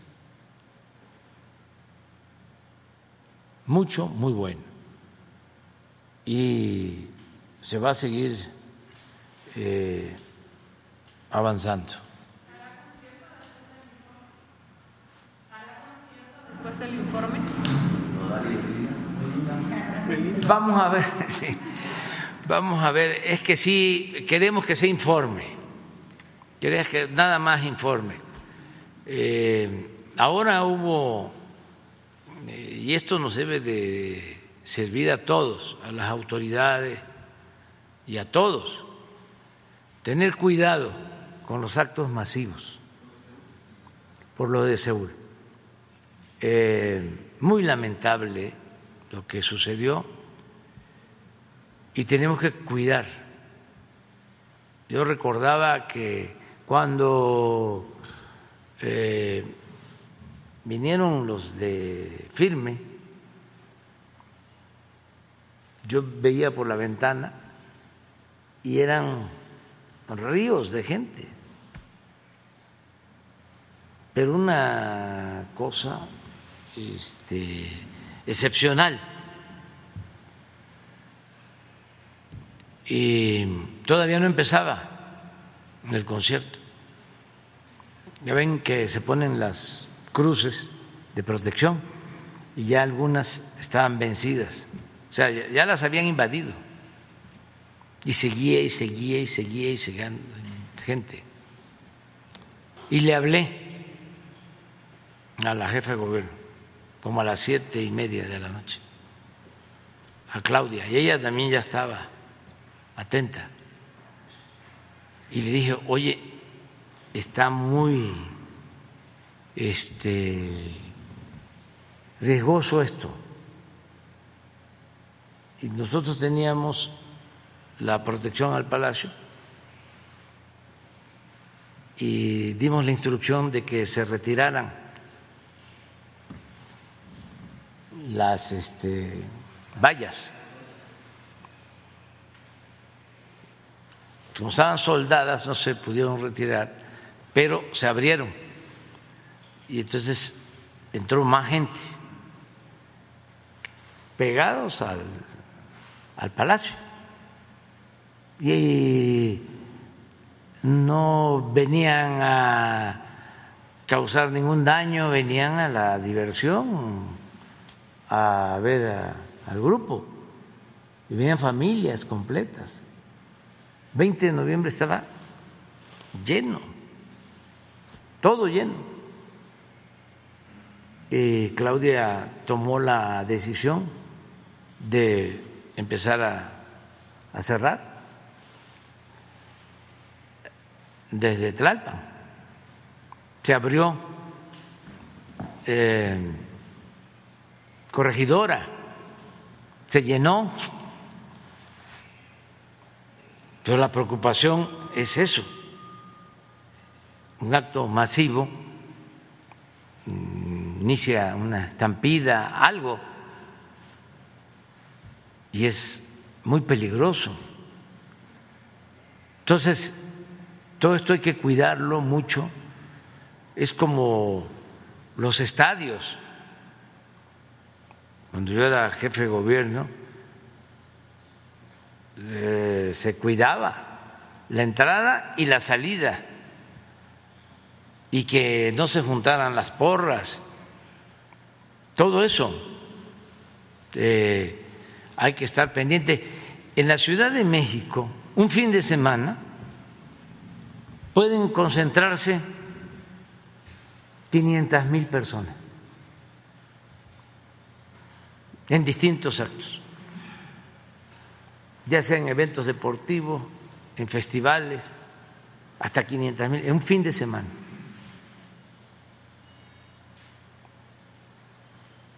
Y esto eh, debe de ser motivo de atención a todas las autoridades en el caso de los estados, los estadios, en los pueblos, las eh, gradas para eventos, ya sean este, jaripeos eh, o cualquier otro evento que se hace, eh, conciertos, tener mucho cuidado con eso, que todo el mundo esté muy pendiente, lo mismo que en el caso de los bares, discotecas, que no haya desgracias, estar pendientes eh, y que todos que todos este, cuidemos y la autoridad sobre todo. No tengo información. No tengo. Dos heridos. Sí. ¿Quién sigue?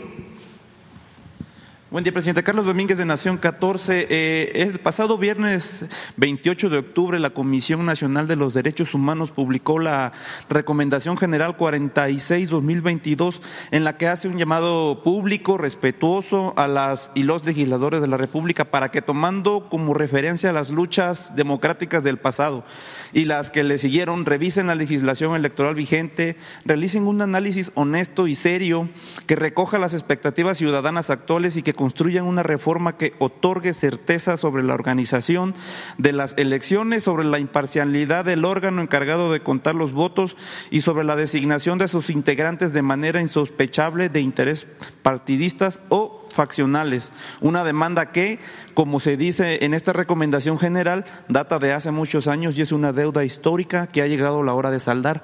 Eh, esta recomendación pues, generó de inmediato una ola de agresivos ataques de la derecha y de sus adversarios contra la Comisión Nacional de Derechos Humanos y sobre todo contra la presidenta de la misma, eh, Rosario Piedra Ibarra. Preguntarle, presidente, cuál es su postura sobre esta recomendación, si ya sabía de ella, pero sobre todo la postura de los ataques de la derecha en contra de la presidenta y de la comisión. Pues es que es como el mundo al revés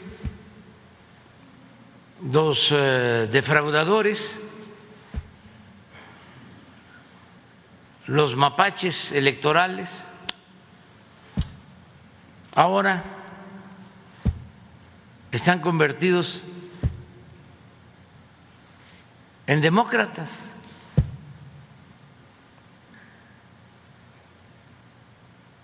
Lo cierto es que ellos dominan el INE, y el tribunal. Para información o para refrescar la memoria, los de el Consejo del INE, los del Consejo del Tribunal, los nombran los partidos, los eligen en el Congreso y se ponen de acuerdo los partidos. Tres para ti, tres para ti y uno para el más pequeño. Si son siete. Así lo hicieron cuando nombraron al tribunal actual. No sé si al actual o al anterior, porque yo estaba en una gira en Tantoyuca, Veracruz. Y hasta me acuerdo que me subí a la azotea del hotel para que César me grabara un mensaje. Todavía no los nombraban. Y yo dije cómo iba a quedar. O sea, por anticipado.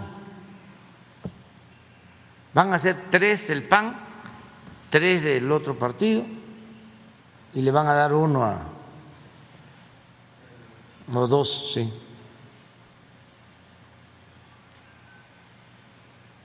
Y así quedó.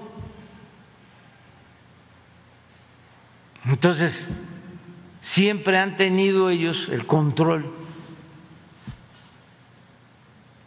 del INE y del tribunal. Y no es cierto que por el tribunal y por el INE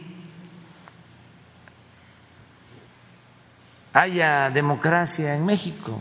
No, hay democracia en México, se ha avanzado para que haya una auténtica democracia en México por la gente, por el pueblo, no por ellos.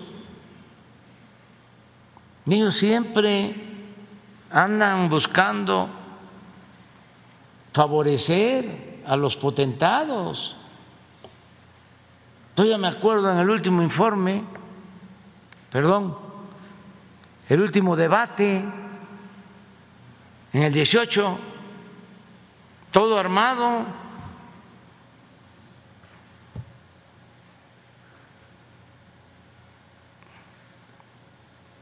A la medida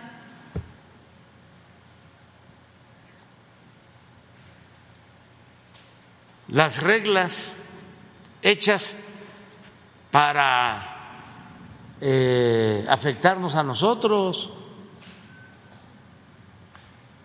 ¿Se acuerdan de eso que me quiso hacer Anaya, de que se para y se viene aquí enfrente? Que se lo había hecho este el presidente Trump a la señora Clinton. Y no estaba previsto pero todo armado para ponerse ahí enfrente. Nada más que no esperó cómo iba a estar la respuesta. Pero ya lo estaba yo tanteando. Este, pero todo eso, ellos, me acuerdo de otro debate, de Ponen a una compañera muy bella, extravagante, para sacar unos este, boletos y hacer una rifa para ver qué lugar nos tocaba. Viene la señora directa hacia mí y agarro el...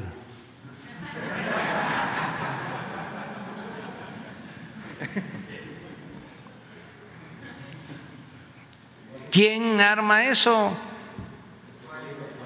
¿Ah? Fue Cuadri, fue Cuadri el que cayó. Sí, presidente. pero yo no me quiero acordar de eso. no. Pero hay que andar a las vivas con estos. Siempre. Entonces, no que se tengan consejeros, eh, magistrados independientes. Y el caso de Rosario, la presidenta de la Comisión de Derechos Humanos, pues no la quieren desde que se propuso. ¿Por qué no la quieren? Hablando en plata, porque su hermano era acusado de pertenecer a un movimiento revolucionario o subversivo, de acuerdo a como se le quiera ver. Y entonces, como ese movimiento participó y de manera injusta, eh, asesinaron a Eugenio, a don Eugenio Garza Sada, ahí quedó un rencor muy fuerte. Y entonces, cuando se propone a la hermana de este joven, por cierto, desaparecido, que su mamá luchó siempre, toda la vida, por él, para encontrarlo, una mujer santa. Entonces, toda la derecha en contra. Pero qué mejor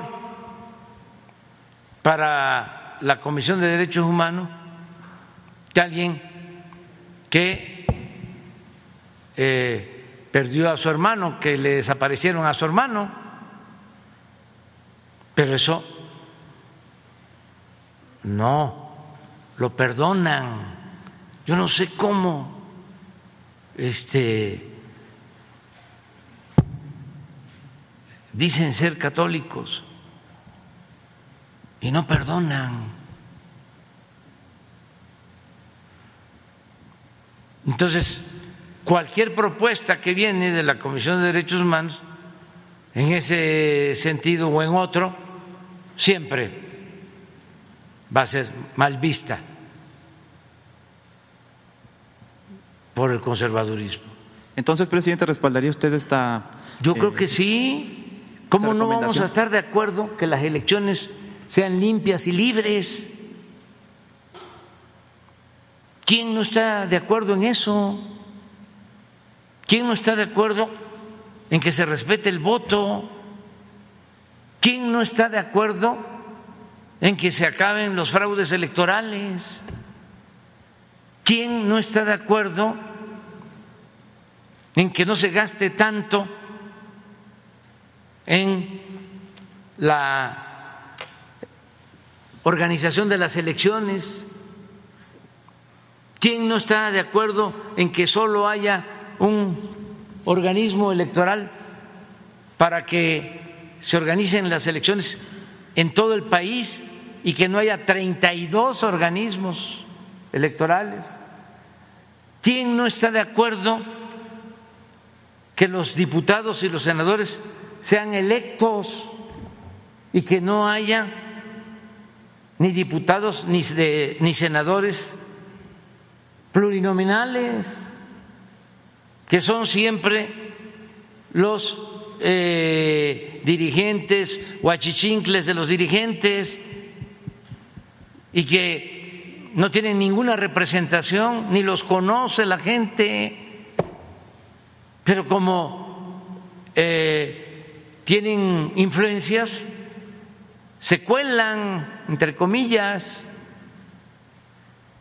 ¿Quién no va a estar de acuerdo en que se vuelva una realidad el ideal de Madero, de sufragio efectivo, voto efectivo, democracia efectiva? ¿Quiénes no están de acuerdo? pues Claudio X González y otros que han hecho fraudes electorales. No estoy levantando ningún falso. Los padecí. Ya lo he explicado aquí varias veces, cómo iba el papá de Claudio Chico a decirle a Emilio Azcárraga de que se entregara por completo Televisa a la campaña en contra de nosotros, la guerra sucia en contra de nosotros. Es más, Televisa nos dejó sin mensajes una semana en plena campaña cuando estaba la guerra sucia en contra nuestra, en una, una semana no salimos ni un mensaje porque no habíamos pagado por adelantado.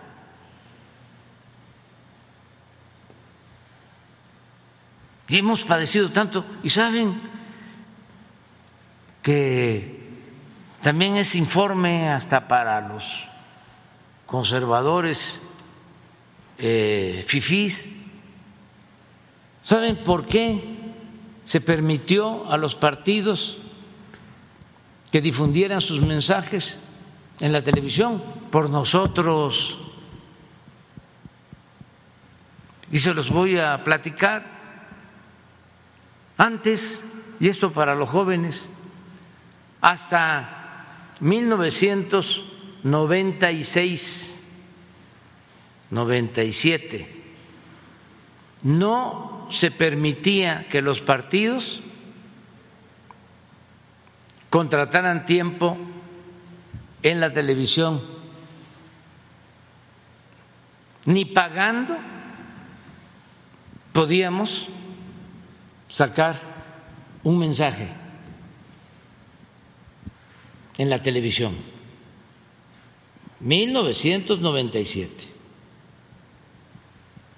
96 y llegué yo a la dirección de un partido y se estaba llevando a cabo una reforma electoral. Y me tocaba eh, hacerme cargo de tres elecciones, una en Guerrero, una en Hidalgo y una en el Estado de México. Y estábamos muy caídos y además con la idea de Salinas de llevar a México al bipartidismo.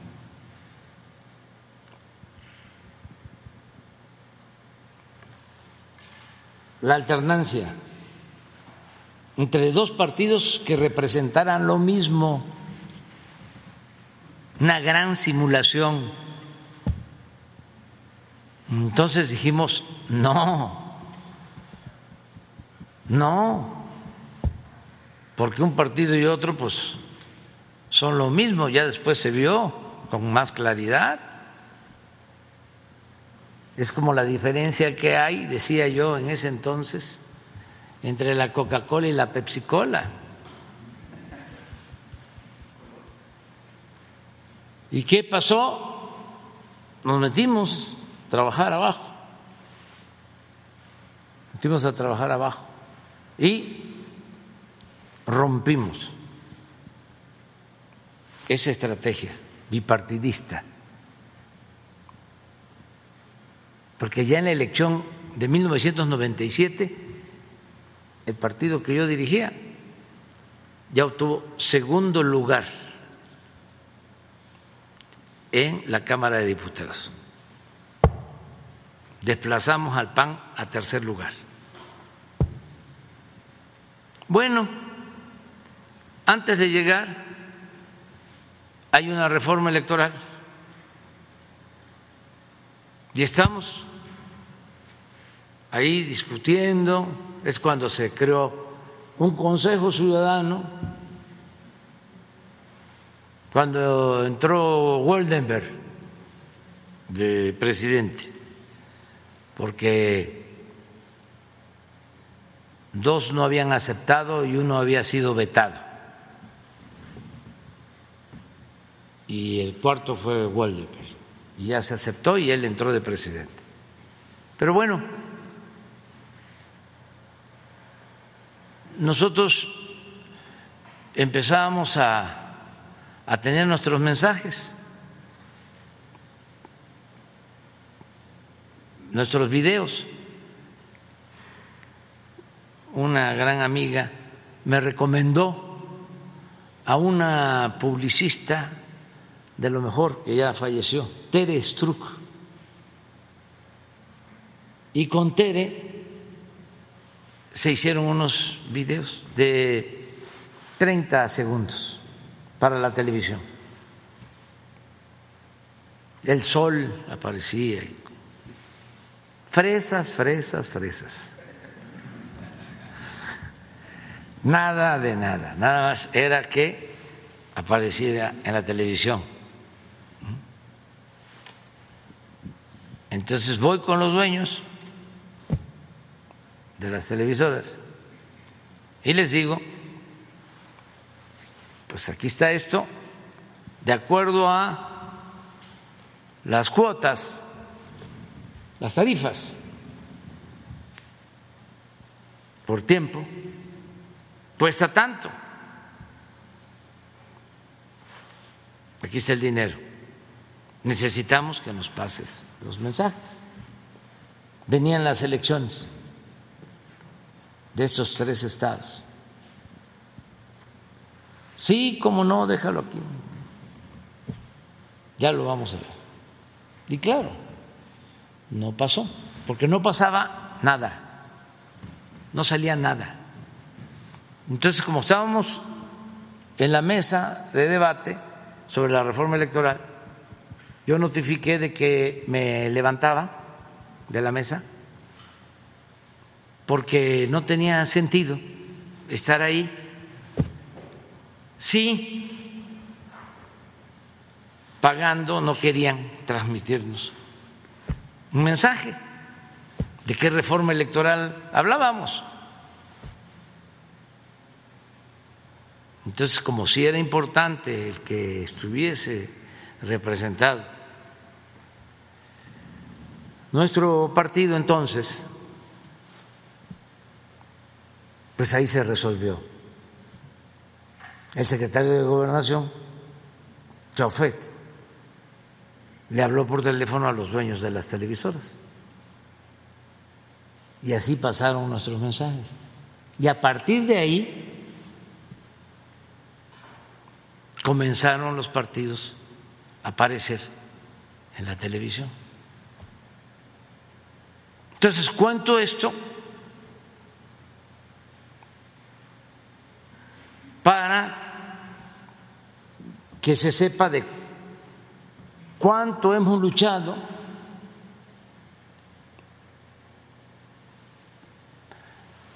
para hacer realidad la democracia en el país. ¿Cuánto se ha luchado? Entonces, no es este eh, hacer a un lado la democracia, no. Nosotros lo que queremos es que haya una auténtica democracia en nuestro país. Es el mejor sistema político de gobierno y no solo eh, es el mejor sistema político electoral, la democracia es una forma de vida como lo establece nuestra Constitución. Y estamos adheridos a eso, es nuestro ideal y queremos que se respete el voto y que haya elecciones limpias y libres y que no se utilice el dinero del presupuesto para favorecer a ningún candidato, a ningún partido y que no se repartan despensas ni materiales de construcción. Decíamos antes, no queremos candidatos ni de pollos ni de patos, porque entregaban pollos y patos para obtener los votos. Hemos padecido mucho de eso. ¿Por qué no quieren entonces que haya transparencia. Además, explico esto porque hay muchos que se dejan engañar. Muchos hablábamos de cómo decían que se nos iba a caer la economía y que iba a ser un caos el país.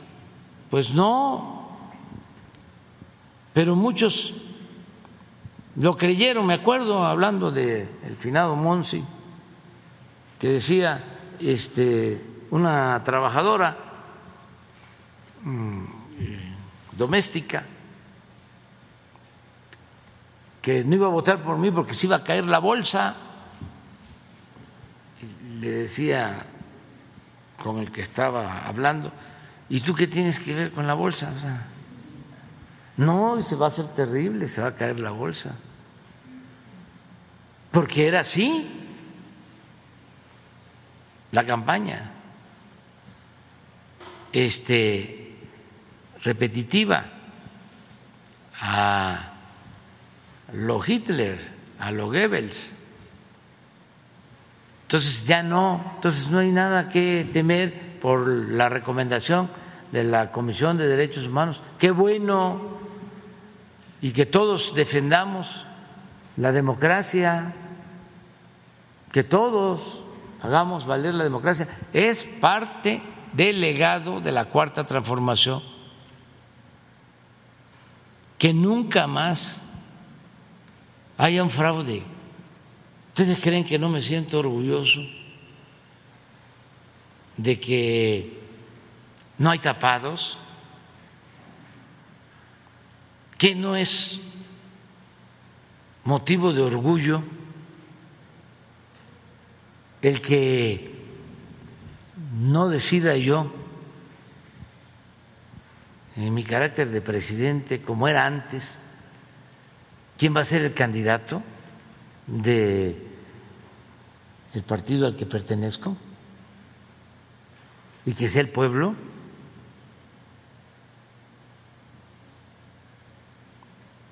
Es importantísimo. Eso eh, es eh, actuar de manera consecuente. Y eso es honestidad, que es lo que estimo más importante en mi vida. Entonces, vamos a continuar adelante. Eh, y en otra pregunta, presidente, de deportes, para cambiarle un poquito este próximo 20 de noviembre, dentro de tres semanas, inicia el Mundial de Fútbol de Qatar, donde México va a tener participación. Le tocaría jugar el, el 22 eh, contra Polonia en su debut a las 10 de la mañana. Preguntarle cuál es su pronóstico y un mensaje presidencial a los seleccionados que van a ir a jugar. Mm, que voy a México, que estoy con ellos, que eh, es un orgullo representar a nuestro país en el extranjero, en cualquier competencia, que llevan eh, una ventaja en todo el mundo, se quiere mucho al pueblo de México, se respeta mucho a los mexicanos. Y les deseo que les vaya muy bien y aprovecho también para enviar una felicitación a Checo Pérez que obtuvo tercer lugar y también le deseo que siga adelante y estoy con todos los mexicanos y llevamos esa ventaja, ¿eh? todos, eh, porque no es el gobierno quieren al pueblo de México, quieren a México, a nuestro país. Ahora que fue Beatriz a representarme a Chile y a Argentina por lo de los 100 años de Gabriela Mistral y también de una declamadora argentina famosa que estuvo en los tiempos de José Vasconcelos, al igual que Gabriela Mistral,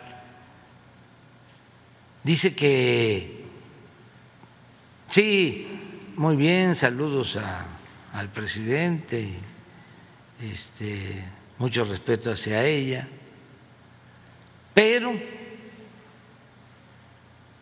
lo principal, México. Los chilenos, los argentinos, muy agradecidos por el exilio, por la protección en momentos muy difíciles para ellos. Y de toda la gente de todo el pueblo, chilenos, argentinos, con eh, muchas relaciones familiares. Y esto pasa en todos lados.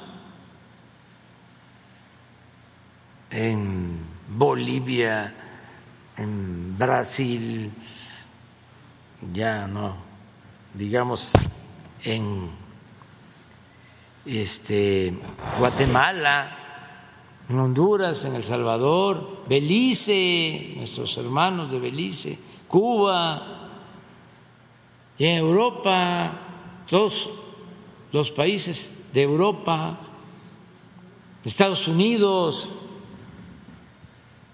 ¿cuántos eh, españoles viven y trabajan en México? Muchísimos. Ahora que se va a Salinas, pues sí, hasta podemos decir, una golondrina no hace verano, este, porque son más los españoles que viven y trabajan eh, honradamente en nuestro país, los estadounidenses que están eh, llegando a vivir como nunca a México, no solo la Ciudad de México que ya son muchos, sino a los estados. Y la verdad debemos de sentirnos muy orgullosos de nuestro país, de nuestro querido México. Entonces les deseo lo mejor a los futbolistas, que les vaya muy bien, que este, que se traigan la copa. ¿eh? Gracias, presidente. Al Pachuca, que quedó campeón. Ah. Felicidades, ¿eh? felicidades al, Pachuca, este, bien, bien merecido. No eh, se están portando los ciudadanos de Hidalgo, tienen 10, no, MB, eh, muy bien muy bien en Hidalgo. Este, todo nuestro afecto y pues este también mandarle un abrazo a toda la afición de, de Toluca. Es un equipo con mucha tradición, muchísima tradición, este, también con una muy buena afición pero sí se veía claro, ¿no? De que Pachuca iba a salir adelante. Le ganó a Monterrey, tiene muy buen equipo. Ahora hay empate, hoy va a haber juego. Eh, Philip eh, Houston, es, también se los recomiendo este, si tienen tiempo, porque eh, Phillips está eh, muy bien, eh, está bateando mucho mm, y los Bravos pues están más completos, tienen bateo, tienen picheo, además es donde hay más peloteros latinos, ahí está Urquidi, que es nuestro paisano de Mazatlán, Sinaloa, no le han dado la, la bola, no le han dado la pelota, ya me voy a ir, este, pero eh, eh, ojalá y les vaya bien. Ahí sí le voy al Houston. Iba yo al Dodgers, pero nos arreglaron. Si tengo tiempo, sí. Si tengo tiempo, sí. Presidente, Pero sí eh, bueno, estoy pendiente porque sí, este, es una vez al año, es serie mundial. Y está muy bien, pero mucho, mucho, muy bien. Para concluir, presidente, el pasado 19 de este mes, también de octubre, tuve la oportunidad en Ciudad Victoria de comentarle, pedirle a usted y al gobernador de Tamaulipas, Américo Villarreal, eh, pues desempolvar el caso de mi papá. Eh, gracias a Dios, el gobernador eh, me, atendió junto con eh, pues quien me representa eh, legalmente en el tema y se ofreció a atender la petición, a, a desempolvar, a hacer justicia en el caso eh, que atañe al, homicidio de mi papá. Eh, simplemente decirle que pues muchas gracias, que el gobernador ya está eh, atendiendo el tema, que se están abriendo las posibilidades de qué rumbo jurídico darle para que se haga justicia y pues solamente, además de darle las gracias a usted y al gobernador, pues ojalá que también se pudiera en, en- en todos los casos que fueran posibles, porque créame que detrás de cada periodista asesinado no, no solo hay zonas silenciadas, sino familias que, que, que, que, pues que sufren mucho. presidente. Entonces, muchas gracias. Siempre vas a contar con nosotros, siempre. Gracias, presidente. ¿sí? Y este, de manera sincera, ¿sí? Eh, y yo tengo la convicción, lo he dicho aquí, de que eh, Américo Villarreal es un hombre bueno, de buenos sentimientos, y este, eh, va a ayudar, y también nosotros, eh, con Rosa Isela, Jesús, para darle seguimiento. Ya me voy. Mande.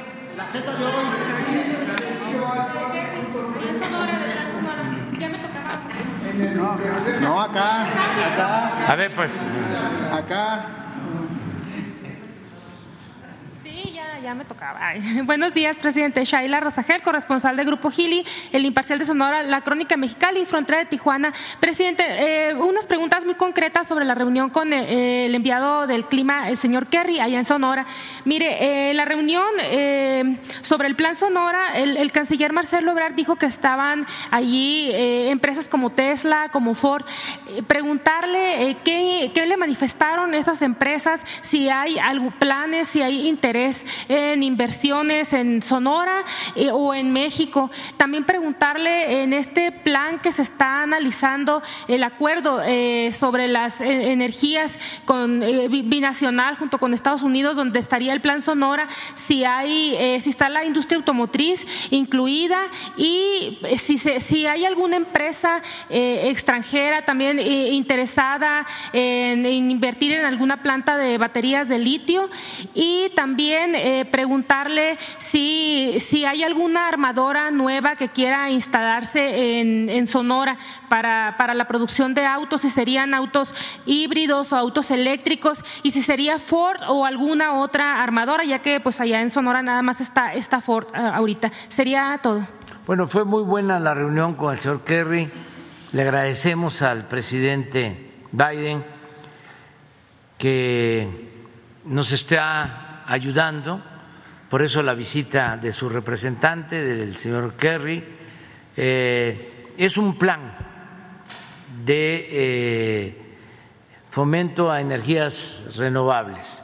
En lo general, estamos hablando de eh, generar más energía eólica, solar y impulsar también la modernización de las hidroeléctricas. Eh, este plan general eh, va a significar que eh, se use menos el combustible fósil, es decir, el gas, el combustóleo y otros derivados de, de los hidrocarburos, el carbón, en fin, ese es el plan. Se va a presentar de manera conjunta en Egipto eh, en tres semanas. Va a estar el señor Kerry y va de parte de nosotros el secretario de Relaciones Exteriores, Marcelo Ebrat. Eso en lo general. Vamos a dar a conocer un plan muy importante, mucho, mucho, muy importante. Y lo segundo, que es también algo eh, excepcional, es el plan Sonora, que es eh, un plan integral. No solo se trata de energías renovables, eh, se está pensando en replicar la planta solar de Peñasco. Se está pensando en cinco plantas como la de Peñasco. Dijo que dos en el, en el sur, allá en Abojoa, comentó que dos en el sur. ¿En qué municipios estarían, presidente? Todavía no, se define, pero tiene que estar cerca de los parques industriales, porque se está hablando de los parques industriales de Sonora. Es la energía solar, eh, puede ser que con eh, alguna planta nueva o eh, mejoramiento de eh, plantas que generan energía con gas, sí, de ciclo combinado, para fortalecer el sistema de las plantas solares. Son refuerzos que se requieren para todo el sistema. Pero esto también incluye el litio. Se habló de que ya el litio es de la nación y que eh, no se va a permitir extraer el litio si no es para eh, beneficio de los sonorenses y de los mexicanos. Es decir, eh, sí litio, pero no para que se lo lleven eh, como materia prima, sino que el litio se utilice en Sonora para la elaboración de baterías. Sonora además tiene otros minerales que son muy importantes para la producción de eh, minería. No hay que olvidar que Sonora produce eh, mucho mm, cobre. Es el segundo productor, México es el segundo productor de cobre del mundo. Y la mayor parte está en Sonora. Y los vehículos que se construyen, los automóviles, llevan una buena cantidad de este material. Entonces son baterías eh, se está hablando también de los eh, chips o conductores eh, y de la industria automotriz con la idea de reconvertir la industria automotriz en México, porque el planteamiento que tienen en Estados Unidos es que ya no van a permitir eh, vehículos que eh, se muevan con energías eh, no renovables o fósiles, sino están dando toda la preferencia a los vehículos eléctricos. Entonces, las plantas para la creación de las eh, de, estas industrias em, automotrices y de autopartes queremos que estén en Sonora y este modelo ya hacia adelante se va a reproducir en otros estados del norte del país. Eso fue lo que hablamos con el señor Kerry. Eh, él se fue pues muy satisfecho, muy contento. Es muy buena la relación con el gobierno de Estados Unidos, muy buena la relación con el presidente Biden y eh, se acordó eso, que en Egipto se lleva ya una propuesta. Eh, esta semana tengo una reunión, viene el gobernador de Sonora que ha estado promoviendo mucho lo de este plan y va a estar el director de la Comisión Federal de Electricidad, director de Pemex, la secretaria de Energía, la secretaria de Economía, em, el secretario de Hacienda, desde luego Marcelo Ebrard, y se va a definir ya el plan que se va a presentar en eh, Egipto y no se descarta la posibilidad de que el plan Sonora eh, pueda ser un plan eh, que se impulse de manera bilateral y aún en términos muy generales podamos firmar este plan cuando nos visite el presidente Biden, que es probable que esté a finales de diciembre o en enero en nuestro país. Nada más, eh, por último, presidente, estuvieron ahí eh, representantes de Ford, estuvieron Tesla. Sí. Eh, hay, les comentaron, ¿hay un interés de alguna inversión en concreto en Sonora? Sí, es que es muy atractivo lo que se está planteando. México tiene por eso mucho futuro, porque tiene condiciones inmejorables. O sea, y este, en un solo estado tiene todas las posibilidades para eh, la reconversión, para que los autos sean eléctricos.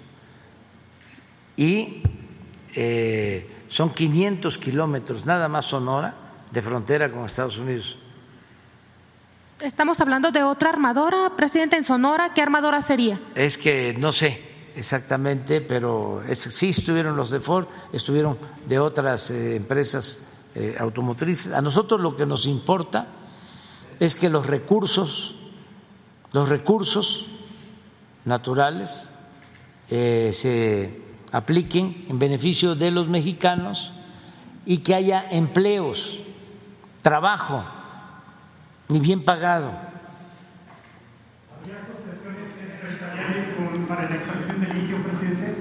Eh, no, porque es nacional, pero sí compromiso de abastecer a las empresas eh, particulares, nacionales y extranjeras. Y lo mismo en el caso de la generación de la energía eléctrica, fue muy claro que nosotros haríamos la inversión porque lo que queremos es fortalecer a la Comisión Federal de Electricidad. Con la concesión china, presidente, con la concesión que se otorgó a una empresa que es china. Este, se está viendo, pero eh, queremos que se aplique la ley. Pueden decir que no puede tener eh, vigencia eh, o aplicarse de manera retroactiva, pero ya el litio es de la nación, es de los mexicanos y eh, se tiene que revisar si las concesiones que tiene esta empresa se entregaron para el litio. ¿Hubo corrupción Si no fueron para el litio, el litio es de México ya no pueden eh, particulares explotar el litio en el país, es de la nación. Esa fue una decisión que se tomó y yo creo que para bien. Ahora eh, no nos va a alcanzar el tiempo, más que para impulsar el plan. Lo vamos a dejar este, eh, encarrilado, pero hacia adelante es el futuro para el país, porque no todos tienen este mineral. Y eh, combinado con energía solar y combinado eh, con el mercado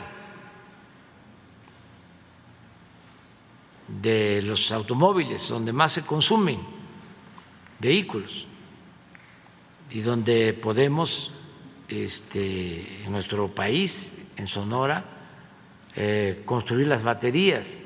Y tenemos, ya lo dije, otros minerales que hacen falta también con ese propósito. Entonces, es una asociación eh, con economía mixta, donde participa el sector público, el sector privado y el sector social. Por eso nos va a llevar eh, un tiempo el diseño de todo este plan, pero eh, es muy importante y eh, va a ayudar mucho al desarrollo industrial en Estados Unidos y en México. Es de interés mutuo y vamos también a analizar si eh, se hace en el marco del tratado para que participe Canadá o es un acuerdo bilateral. Bueno.